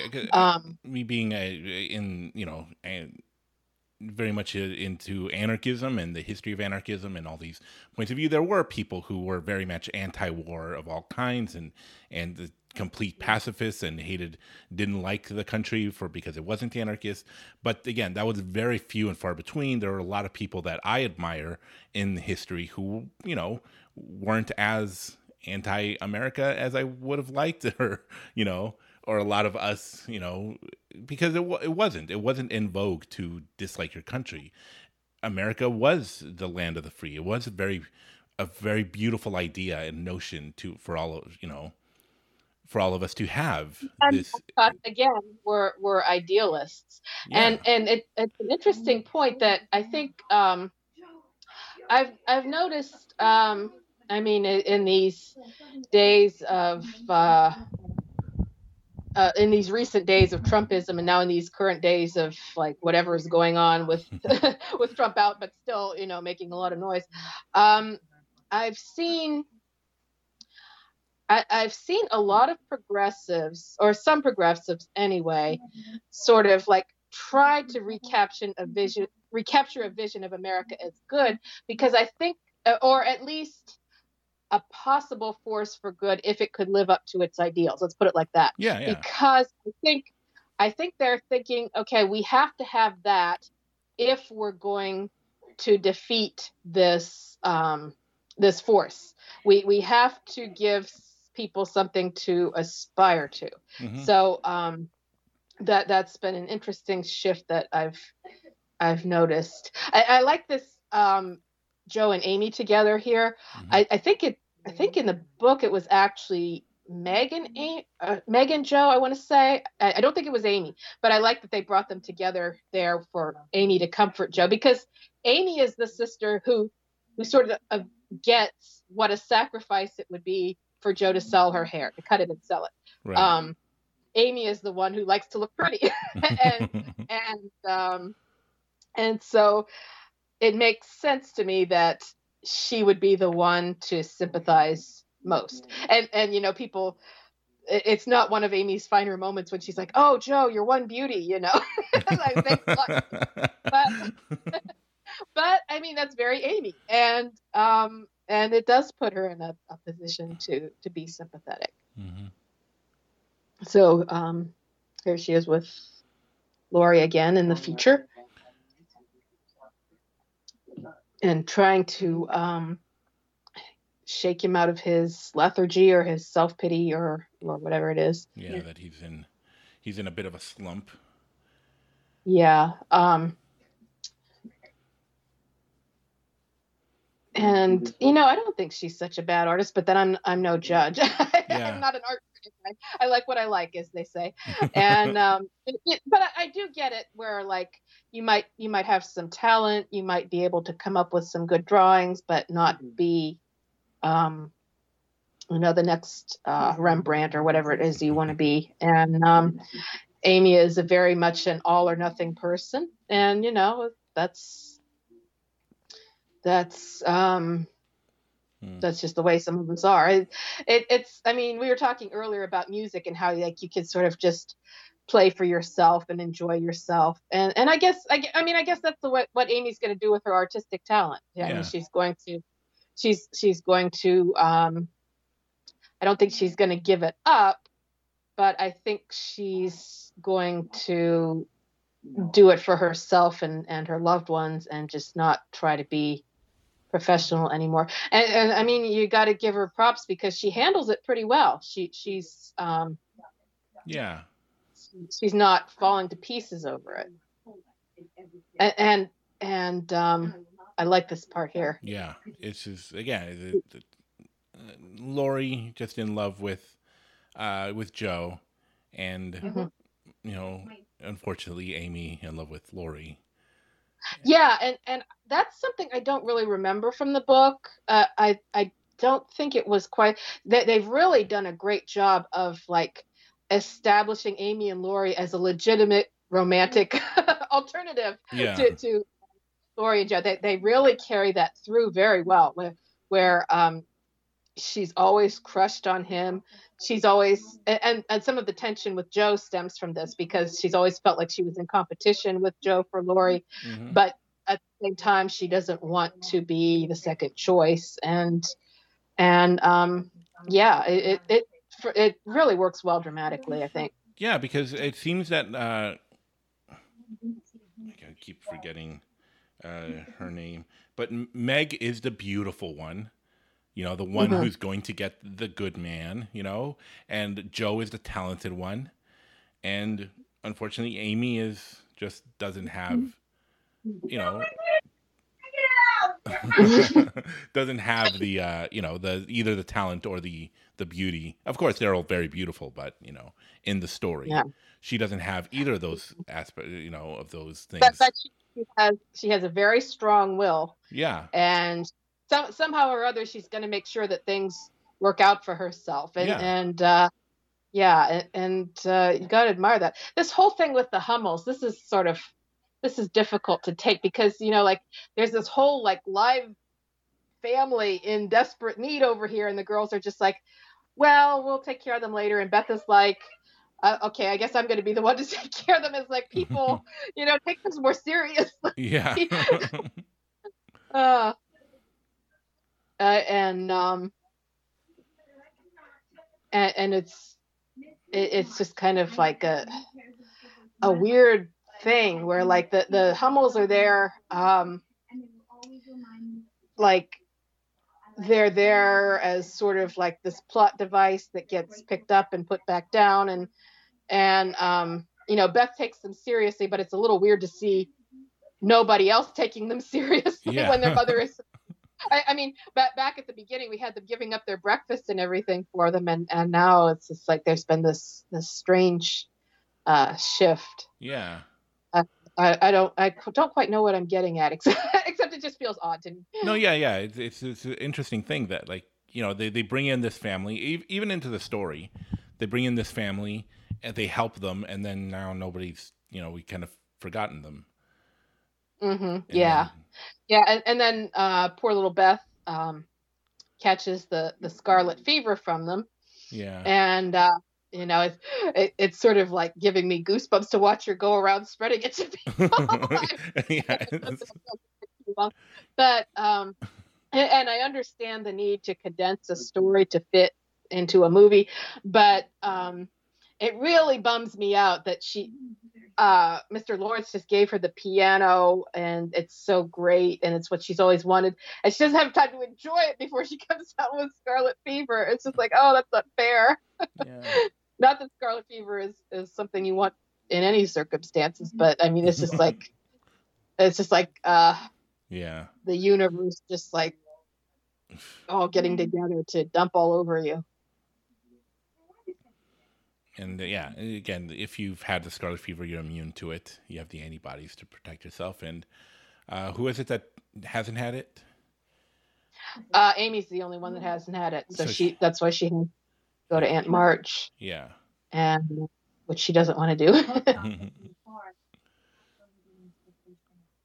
and then back back uh, to Beth being sick in the future, Mhm. and um, invitations, foldings, and even puppies. and we're coming up to a place where the timeline thing sort of um, to the only place in the film I think where the timeline jumping sort of um, doesn't quite work for me, but but we'll get to that when it happens. Okay. It- it's just yeah. I mean, we're we're going back and forth with from Beth being sick in the past to Beth being sick in the future, which I mean, poor little Beth, she's sick all the time, and um, yeah. So, but but but we'll get more into that in a minute, I guess. Yeah.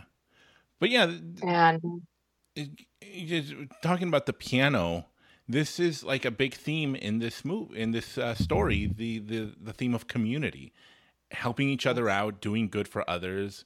They just uh, Mm-hmm. they became friends with this family, you know, with. Uh, Mhm. And so he, you know, appreciate went over to his house. uh, The, the, what's his name? Um, Mister. Mr. Lawrence. Mr. Lawrence, inviting her to play the piano whenever she'd like because it reminds him of, you know, his child who played. Mhm. And so there's Yeah. that. And uh, doing something nice for one another. And then at the end, you know, Mr. Lawrence just gave her the piano because he appreciated her Yeah. so much. Yeah, it's so sweet. Yeah. And they do have this real love for one another, the, the this community, this this these families. It's Yeah. And and um here here we here we get I was just talking about Amy as strong willed, but here we get some glimpses of just how strong Jo's will can be. And I mean she's like she's she's like basically willing her through willing Beth through this sickness, willing her to get better again. mhm. And um you know it's it's again uh the the theme of, you know, uh sibling love and just and just love for each other and care for each other is is very sweet and very moving. yeah. Um, and I, I jumped the gun a little bit earlier talking about Amy and Aunt March and and um, learning you you, know learning Aunt March's lessons because this this is where a lot of things uh, stem from for Amy where Aunt March is is telling her okay you have you have to support your family and here's how you do it if you're a woman so um and and uh you're like you know aunt march you could just shower them with money if you wanted to yeah. but yeah uh, and but but yeah that this is this is uh the point of some of my earlier references where um A- amy thinks she's she's going to have to marry money just to keep everybody going Yeah, and because this is an interesting moment when uh, you know she invites Jo to go to Europe. Uh, what's her name? Her her aunt invites uh, Jo to go to Europe. You know, Aunt March, and then turns around and then it takes takes Amy instead. mm-hmm. yeah it's bec- and, and and it's incredibly painful yeah, because and uh, you know uh, this is my observation because Jo doesn't want to get married, doesn't want to, you know, doesn't want to be settled down, wants to make her own money, and so what good is Europe to a person like that? Europe is to help you get educated and to get more class, to be more attractive to ge- gentlemen, which now Amy Yeah. seems to, you know, seems Yeah, like the better like- candidate for that. Yeah she's like this is the niece who will listen to me and do what i say and benefit from my my teachings incidentally i, I didn't uh, mention this before but i i uh, get a chuckle out of these references to italians way way early on that they they they have you know Laurie's father ran off with an Italian woman, and so that there's sort of like a little stain on the family. It's, you got to watch out for these Italian women; they'll lure you to your doom. but I mean that's true to the period. It, yeah, it was we, we, Italians were were um, among the many many groups who, who, were uh, sort of uh, looked at askance.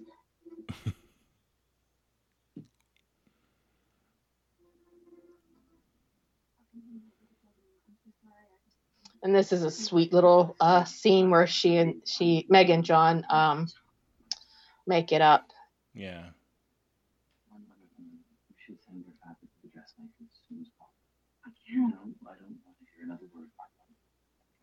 My old pool behind me.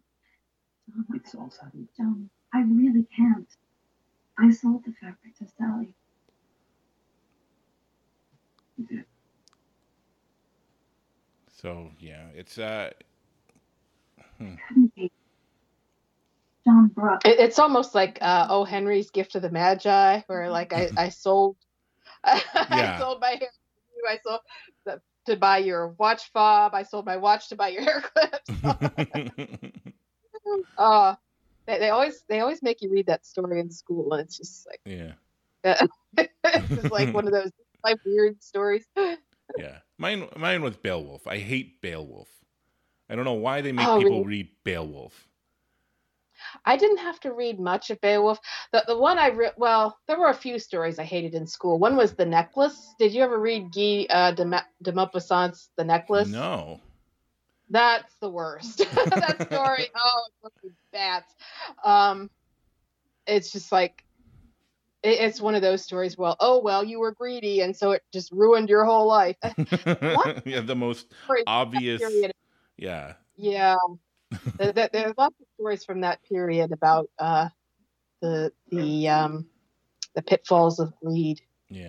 Um, which you know, I mean, that's an important lesson. But but sometimes it's just like, man, you were hard on that character. I mean, we're all greedy sometimes, you know. It, it's jeez.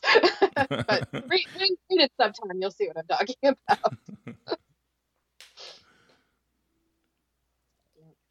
but um, we're, we're sort of we're, we're sort of getting to the part I was talking about, where it's just like we go back and forth from Beth being sick in the past to being sick in the future, and one is gonna turn out well, one isn't, and it's just like it kind of bums you out a little bit. Like you you see her recover, then you see her not, and it's just like, oh man, that that sucks. Mhm. so so that's I mean, I don't know if that's an artistic judgment so much as it's just like that really bums me out. It's just a very subjective emotional response.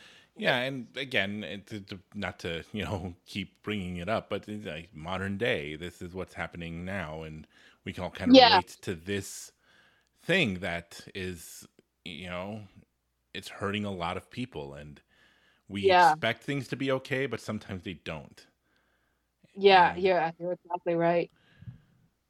So here, here we have um, Beth in the past uh, recovering, and uh, I think it, it's um, it's kind of I don't know. It strikes me as kind of mean that they they left Jo to sleep and they took Beth downstairs, and so Jo Yeah. wakes up. Like, what the heck? she wakes up like, "Oh, I'm all better." Oh, shh! Don't wake up Jo. Let's just go Like, downstairs. Did you have to do that to her? I mean, that that would be like the worst suspense of your whole life.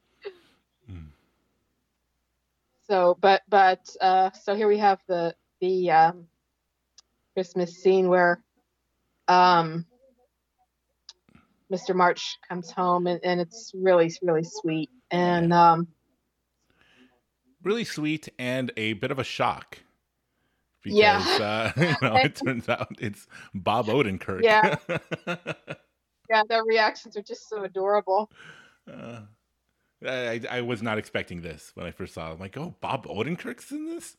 this, Yeah. this UCB comedian, the you know from Mr. Show, and uh, with Bob and David on Netflix. He's just, and then all of a sudden he's in Little Women.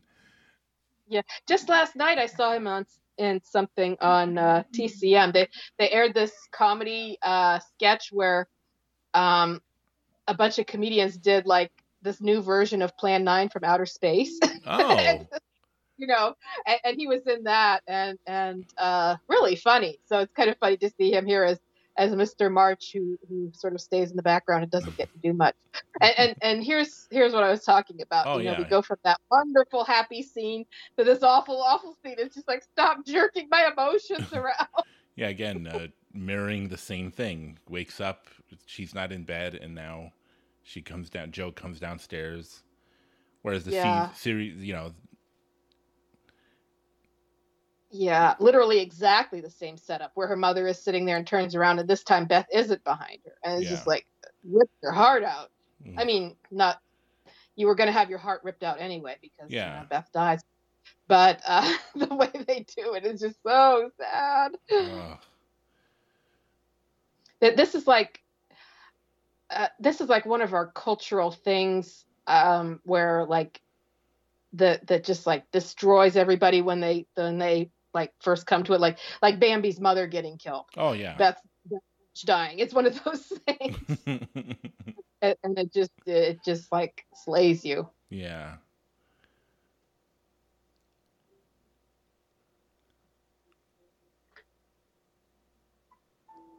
And I yeah, I don't know anything about scarlet fever. Like it seems like it takes years to you know, does it stay with you? Uh, Obviously it doesn't because uh, the rest of them they already had it and they were immune to it, but it Yeah, I think I, I don't I know very little about it myself. I I think the idea was um, that she had it and then like it weakened her heart or her immune system or something. I'm just sort of uh, spitballing here, sure. but but yeah. it left it left permanently weak, and so she she um, just sort of uh, went into a decline. And then we see Beth at at Meg's wedding, which is like just even for all this timeline jumping, this just feels uh, strange. yeah.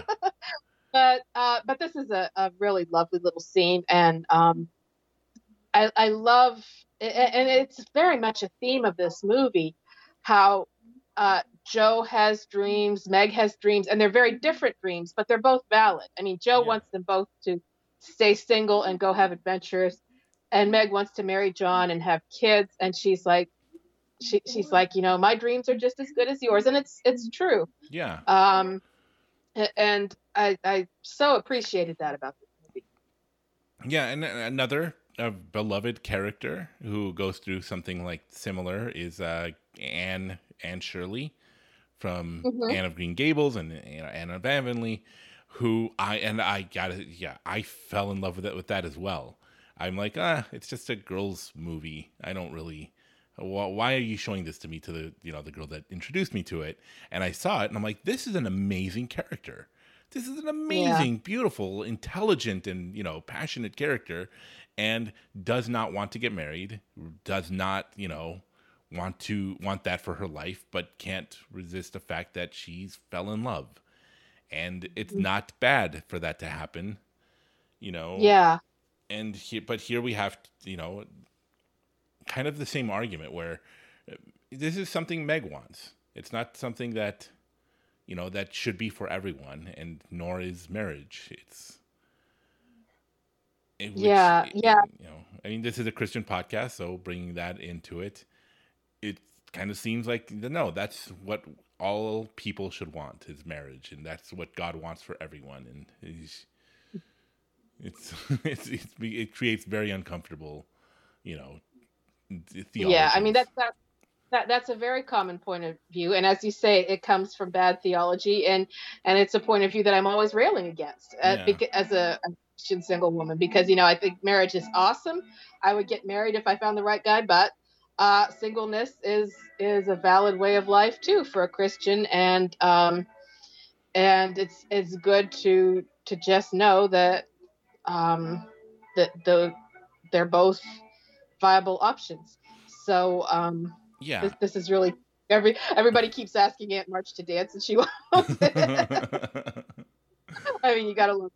yeah. Um, but again, it, and it shows like as as you know as and you know I don't know bitter and angry as she seems, she's loved because there there is goodness to her and she there is sweetness to her. It's not you know she's not she's not supposed to be an unlikable person, an unlikable Yeah. character, I should say. well, it, it's such, it's a very interesting relationship here. I mean, she's basically like, yeah, this is my brother who married the wrong woman.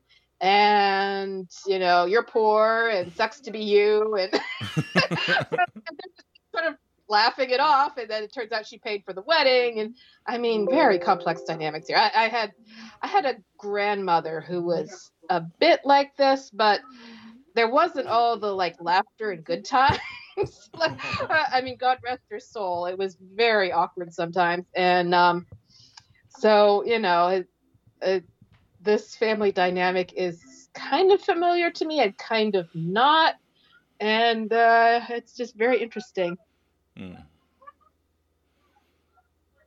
And here's this really awkward thing where no, you don't get to go to Europe, I do, and Yeah. uh, yeah, like uh, Amy is like, why are you so happy that she, that that our aunt is going to Europe? and it turns out that like, oh yeah, she asked me to go. Amy says, Yeah, and and I mean Jo is just really I mean, I think it Mm. took every ounce of fortitude she had and and courage to to be able to say I'm, I'm happy for you and uh I mean, you, you got to love her for that. she Yeah. she did she she really stepped up there. hmm. I think this is so cute with uh, Jo wearing uh, Laurie's jacket. Mhm. Um, and of course, they're going to have a, a very difficult scene. Yeah. Um, And uh, you, uh, you, I'm going to post the uh, article that you wrote for uh, Christ and Pop Culture about this. The notion and something that you said in it that I completely uh, relate to is when married couples say that, uh, oh, it's you know, it- it gets very lonely being married. So, you know, I I get it. You, you shouldn't feel so bad because marriage can be lonely, and the you know the, the they they try to be they try to be helpful but it, it just doesn't work. I as a guy what i've been told by many men is oh i wish i was still single. My single days were great. I remember oh you you have it really lucky. And these men who have you know amazing like wonderful wives and kids and you know homes and they're telling you oh you you know you don't know what you're missing boy you you you know i wish i was single still and i'm like ah oh, that, that doesn't help That, that, that had to be tough to hear. yeah i'm like no just uh, i and yes great Uh, you know it's difficult every every situation is difficult yes but that doesn't help to hear that you know Yeah. it, oh it, I- you know it's lonely to be married as well so don't you know don't think that things are great it's not it's not it doesn't help to hear Yeah, um, I think I, I think here too. Al, Al, Alcott puts her finger on something where she says, you know, Laurie says, "I gave up everything you wanted me to give up, um, and I did it for you because I love you." And and then Jo can't love him back, and that's, I mean, that that was not part of his plan. and he, yeah and he, poor little guy, he's all at sea. He, he it's like it wasn't supposed to happen this way, but it, it's very real because sometimes it just it just does happen that way. Where like it seems like the perfect situation, only you just don't love the person and you can't force yourself to it. And um, yeah you know it's it's hard, but but she again she's she's really keeping it real here Mhm. and she she's i think she she ma- she makes a good point here about marriage not just being like a medium of exchange or or or you, you know there's talk elsewhere about how marriage in their culture is such an economic proposition. Mm. but she she she's sort of pointing out here that you know it can't a good marriage can't just be like uh, you give i give you something and then you love me.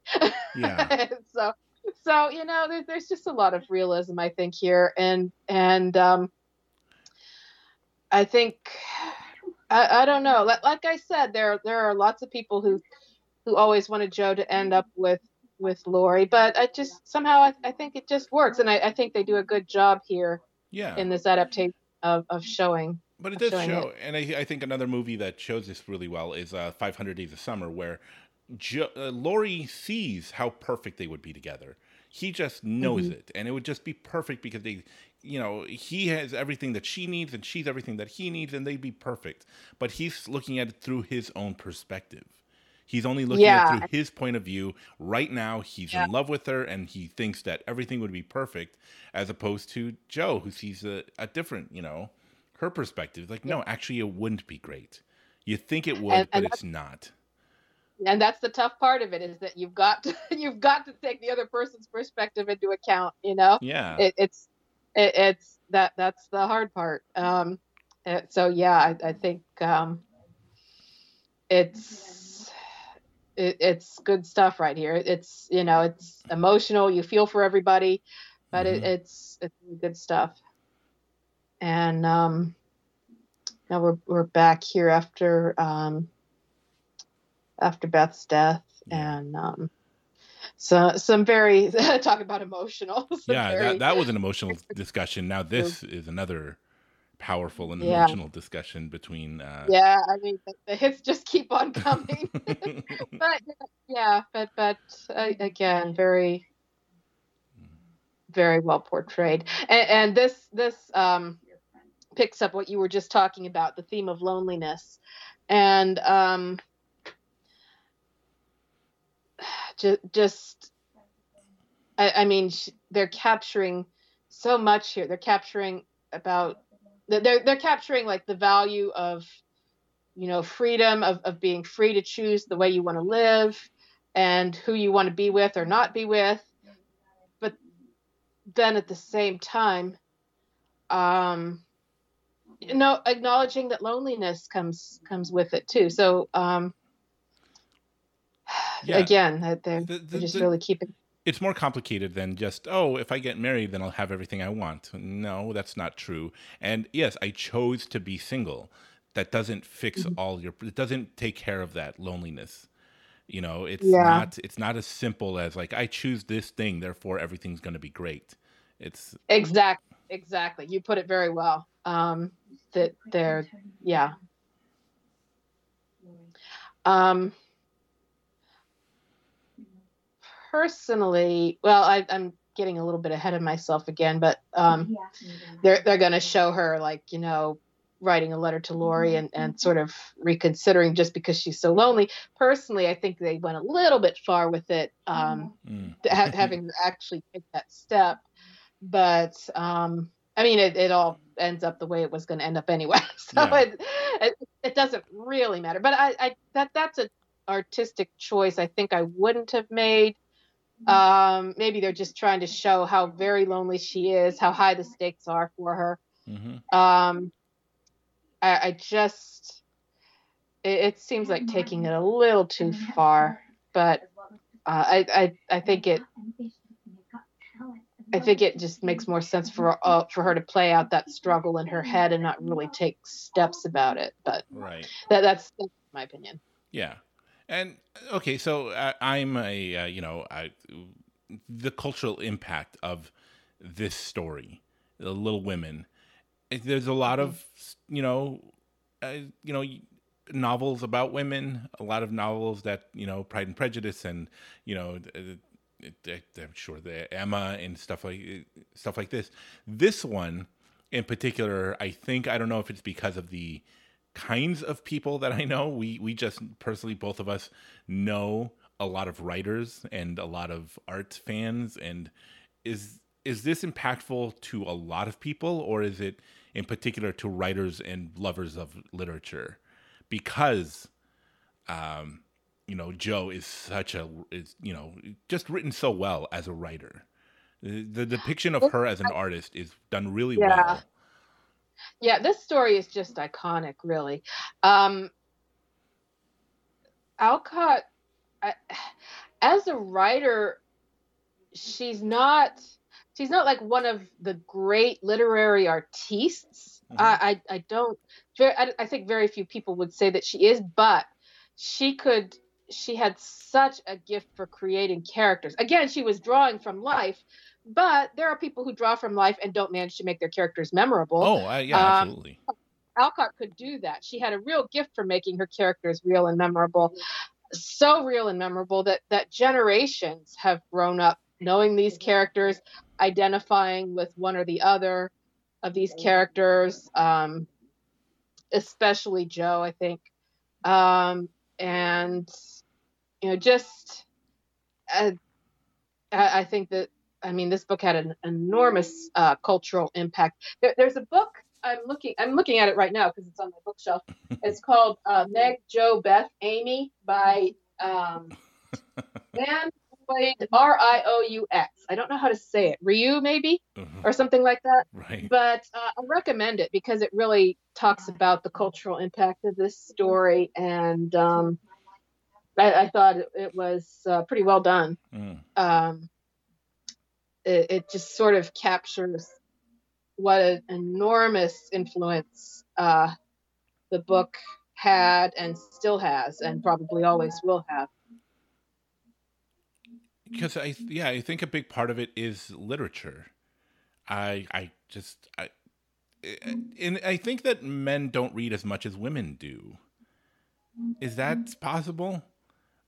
Is Uh, it- yeah, I've heard that. I've heard that said, and um, uh, but you know, I, I think that um, uh, I, I appreciate it when guys are willing to to uh, give so-called women's literature a try, like you did. I appreciate it when they see all the good things that are in it. I, I mean, that is that is great, and I wish we had more of it because these char- these these aren't just women's books, really. They're just books, they're, and they're they're, just great bu- books. yeah exactly. Well, it, and, and well, they're for everybody. They really are. Well, like in, in Christianity, the you know the female characters are taught to women. Hey, ladies, this one's for you. We're going to be talking about you know blah blah blah. Well, no, men can learn from the female characters as well because they're just stories. They're human stories. Yes, they happen to be women. Yeah. But they're human stories, and the male story, the stories can relate. Women can relate to those as well. It's not, and so Yeah. again, Little Women, Pride and Prejudice, Emma. All the, go ahead. Yeah, Go ev- ahead. everybody like everything if they'll try. Yeah. But um, yeah. Uh, shout out to our friend Timothy here, whatever his last name is. I, I think he had he handles he handles a very tricky little scene very well. I think. I mean, Mm. that this could be this would be so difficult to play. I think because you're going to the woman that you loved. Uh, you were you went crazy when she she rejected you. Uh, you were in a slump for ages, and now you're in love with her sister, and now you get to tell her all about that. I mean, that had to be the most difficult scene, and, and I think he handles it really well. I yeah. mean, he's just very, very quiet. He's very sincere. Um, uh, you believe him, and, and I think a lesser. I don't know if a lesser actor could have put it over. Um, it- you absolutely believe that he loves Amy now, but he still cares about Jo in a different way. Like like so many fundamental things have shifted for him Mhm. and um, I I um I just you know full credit to him for for pulling that off. Yeah. And of course, and of course with Jo, you're just thinking, oh my gosh, go and get that letter back as fast as you can. I, I love the way Florence Pugh uh, plays this because now she has to face Jo after this, and and uh, just the relief when Jo is okay with it. It's just like yeah. it's just so well done and and so I mean, you, it's such a release eh, just just to watch that. yeah. And so, does Jo actually love Laurie? Did she just admit it to herself, or does she just, at, in that moment, felt I'm very lonely right now. I'm I can't, and Laurie likes me, so maybe I should say yes to him. I mean, is she? Does she truly want to be single, but just for that moment felt that? Or I think that yeah, I think that's what it was, and and I think um, I again I wouldn't have had her go as far as as actually writing Laurie a letter because um, you know there's poor old Friedrich that's still there in the background who she broke things off with, and you know you sort of you're sort of like well what's up with that? You know is that ever going to come to anything? And and um so so there's that sort of plot line dangling there. You know you're waiting to see what happens with that. And and um but i think you know i i think it works that she finally has a concrete reason to say okay that laurie thing was just me being really lonely and really needing somebody and uh gonna let that go now but um yeah so so um you know it it, it works out it does Right. And it's almost like today, uh, they they tell you when you're angry with at somebody type it out, write the letter, write the email out, but just don't send it. Just need Yes. to get it out on paper just to get it out because again, speaking, you know, going through an argument in your head, putting something when you put it on paper, it gets it out of you. And I've done that along a lot of times and sometimes embarrassingly so cuz sometimes I I've in the past I wrote these long rants on Facebook and it's just like thoughts keeping me up at night I called them and I just wrote really embarrassing, angry, sometimes sad things and I just Yeah. threw it out there like a like a letter in a bottle thrown out into the ocean and not realizing that oh maybe uh you know not everybody needed to hear my crazy rants you know in yeah, public. there's a lot to be said. Yeah, there's a lot to be said for writing for yourself and nobody else. Yeah, Uh, and, and unfortunately, there was one time that I did it uh, up in while I was in my relationship with Katie, and she had to sit me down and said, "Look, I understand that you are very person that you you're not very private, that you put a lot of things out there, but now it affects me as well. So let's not do that anymore." And I, and I'm like, good idea. And I still have those thoughts. I still have those feelings. Sometimes I write them down, but now I know enough not to let everyone into my into my thoughts. That that that was wise advice. That, um, interesting little parallel here with now Jo burning her own work. yeah. Um, and um, there was there was um, something earlier. Oh yeah, I, w- I was going to mention.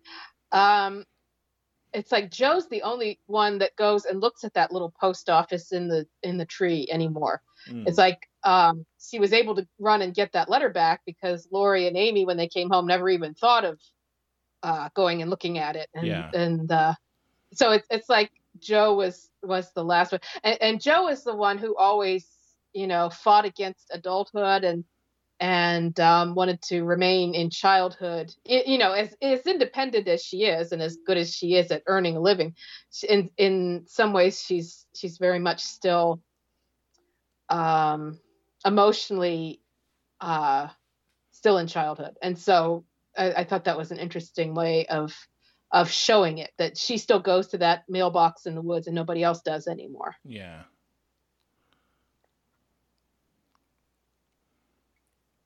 So here we have another theme um, that's that's been um, sort of pushed throughout the movie, which is that she needs to just write things, write, Mhm. write what she knows, write um, stories that like really um, are are simple but meaningful. Yeah. Um, and uh, she's she's fine after sort of like a lifetime of encouragement and critique Mhm. from various people wanting her to do that. It's interesting that Friedrich and Beth were both sort of pushing her in the same direction Yeah. because Friedrich was like, no, you need to be writing, you, you need to be using your gift in better ways. And, and Beth was just like, write, write stories for me Yeah. and um, write, write things about us that, that are the kind of things that I like. And it finally all culminates in her writing um, this book. Yeah.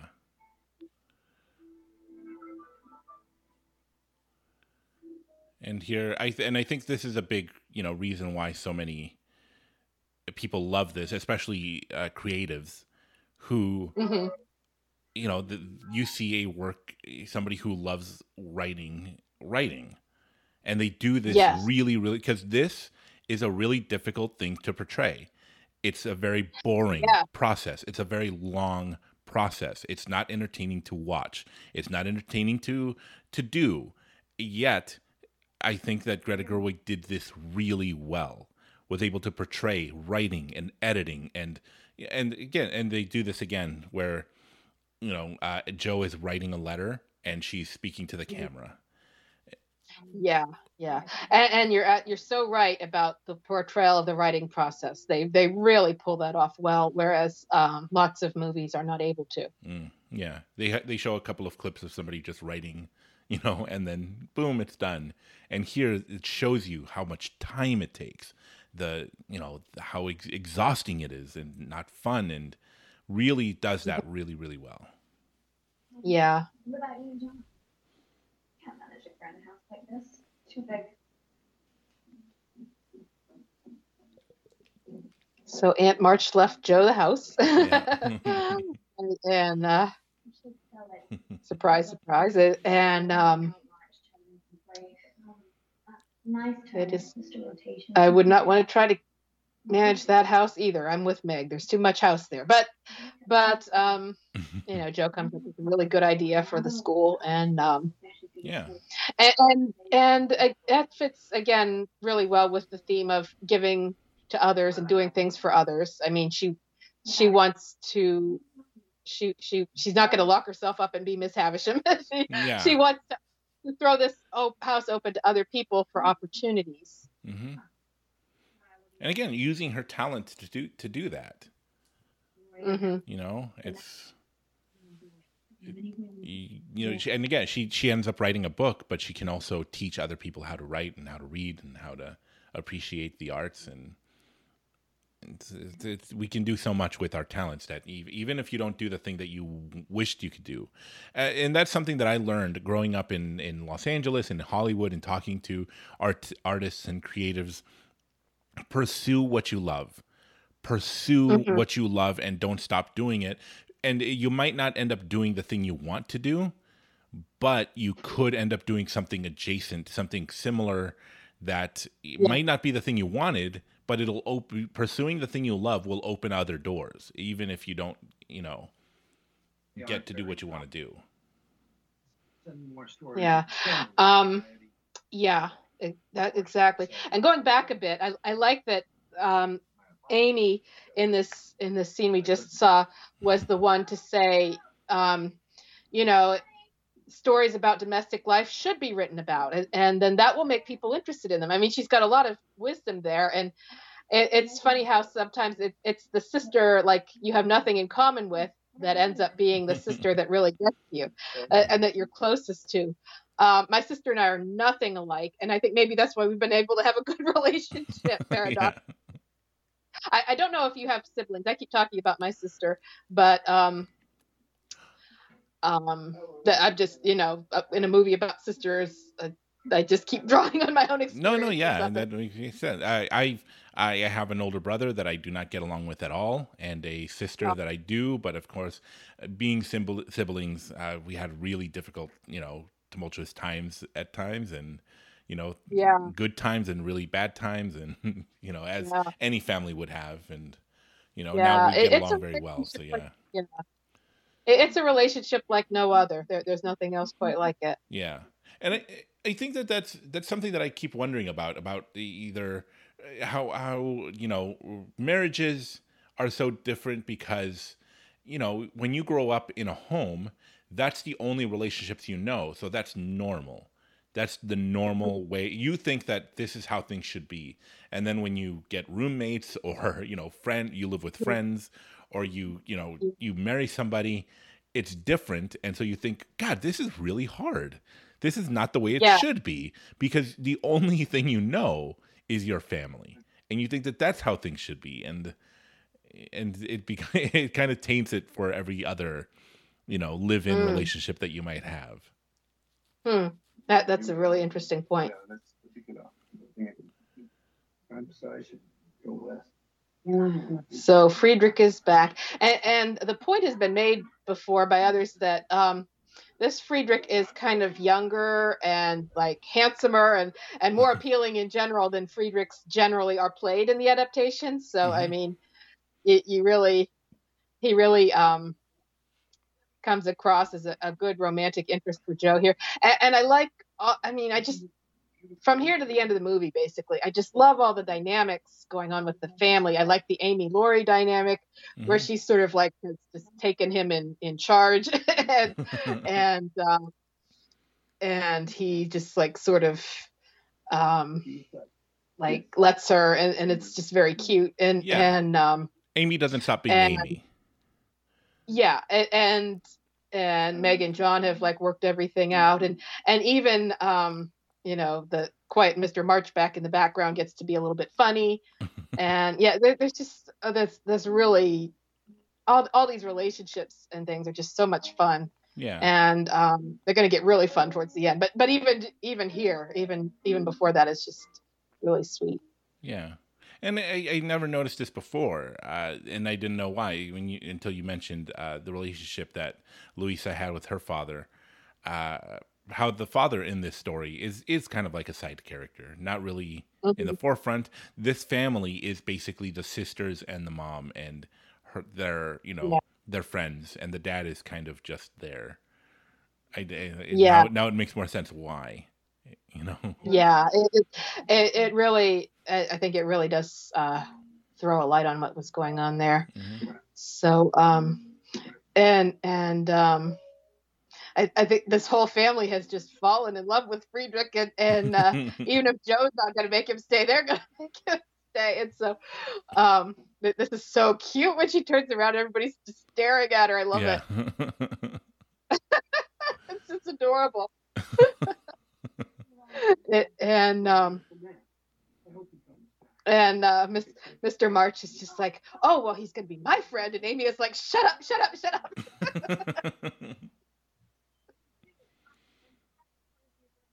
yeah, and, and yeah, everybody sees something that she doesn't, and so they're. I know, and it fits the character. I mean, oh yeah, she just she she fought so hard and so long against the idea of ever getting married herself. And um, you know it was a valid point back back um, it, it was a valid choice when she had not met anybody that she wanted to marry but now it's just like and, and amy's like laurie get it together. This is so cute. And and um um so now they're all they all can see it before she can and so they're just absolutely determined okay this is this is uh this is going to happen. Oh and this little scene here I, I, at first i was like okay what's going on here with with uh the editor and his or the publisher and his wife? Um i keep calling him editor he's a publisher. Yeah. but then these kids come in and they're like we want this story we want more of this story which i think if i remember correctly something like that actually happened with uh, louisa's actual novel. Oh. so um i mean i love this. It, it's just like these kids are like well we want more of this book. What are you going to do about it so and, and this is just so much fun with like meg and amy are just like uh making her go after and I, I think that uh, yeah, uh, Gerwig did a really great job of giving each each sister their own personality. You can even see it here how Amy Yeah. is just so beautifully made up, and you know her beautiful jacket, and you know, and Laurie. Uh, I mean, uh, oh, I forget the other. Meg is also, but you know, in a different way, and you know, Mhm. and Jo is her own self. She's not like Yeah. her sisters, and that's okay Yeah. because she has her own personality and her own interests. And Exactly. Jo is the only one I think who would wear this hat, and it's cute. I like Yeah, this hat. I mean, yeah. maybe maybe it's not uh, very historically accurate. I don't know. I'm not really up on hats, but I think it's adorable.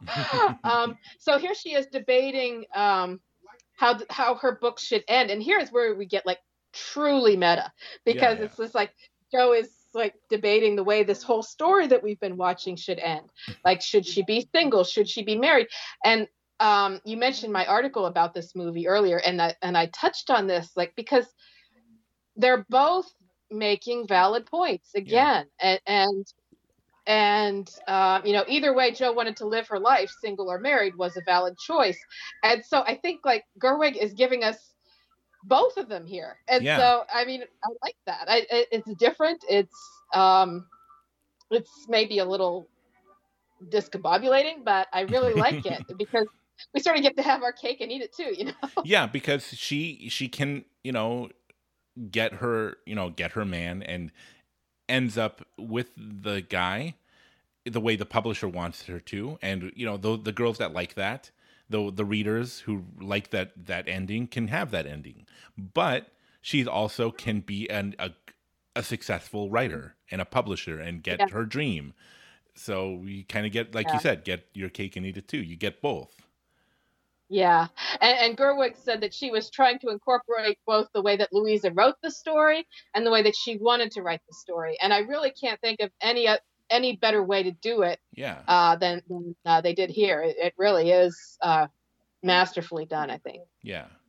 Um, as uh, so so go- she sort of teases you, but well, and I, I would say that another, uh, you know, another movie is like, uh, and it's going to sound like it's not connecting it at all, but it is in the way that I explain it. In the movie Jaws, you know, at the end of the movie, they kill the shark. And but the movie doesn't end when they kill the shark. The movie ends uh, a few minutes later as the two main characters, you know, the two surviving characters are floating there and talk to one another and have because it's not about the shark, it's about them. And so, you know, this is kind of the same thing in that you know, it's not a story about her getting married. It's about her and what she wants to do and what she wants. And so you get When you put both of these things together. yeah, yeah, and um, you know they they are still very much taking her economic needs into consideration. Um, she's sitting here arguing over the copyright and and the royalties and so forth Mhm. because that matters to Jo. It it it's Yeah. she she she's dead serious about this. She still has um, family members to take care of, and she's not um, she's not letting go of that. Yeah. So I mean, all of this is sort of blended into this um, into this these final scenes. Yeah. A, a it, it's not just her dream of being a writer, although that's very important. It's her providing for her family in the way that she always wanted to. Hmm And again, uh, the the publisher, he this is how he makes a living. He makes a living by buying art and buying, you know, works of art and selling them, and that's how he makes his money. And she's like, Yeah. "Yes, I understand that, but I also need to survive. I also need to make money off Yeah. of the character that I created." You know? Yeah, and, uh, and, and she's like, you know, I I did what you wanted about about uh, ha- getting her married, and um, so I'm going to.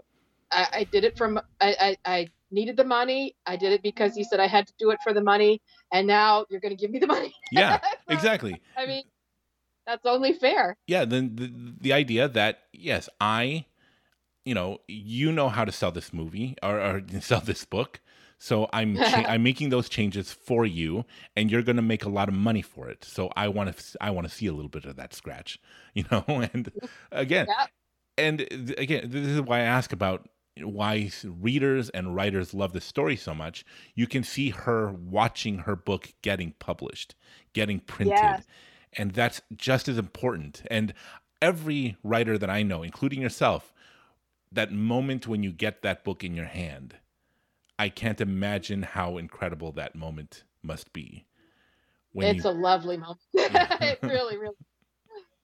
Um, it, it's it, but there's there's nothing else quite like it, and, and it's it's um, it's a wonderful feeling to to open that box, to see that book for the first time, to hold that book for the first time, and so um, yeah, it, it's but like you say, the, this uh, this movie really uh, honors that in in, in a wonderful ways. Yeah. Um, you very rarely get to watch the actual manufacturing process, but where you hold the book is is just as good. I have to think. I mean, I, I um, it, it's hard to imagine something better. yeah I, I, I love the um, I just love the look of this book, the red cover with the gold on it. yeah and, uh, And- the thing that we haven't brought up is the music Yes, yes.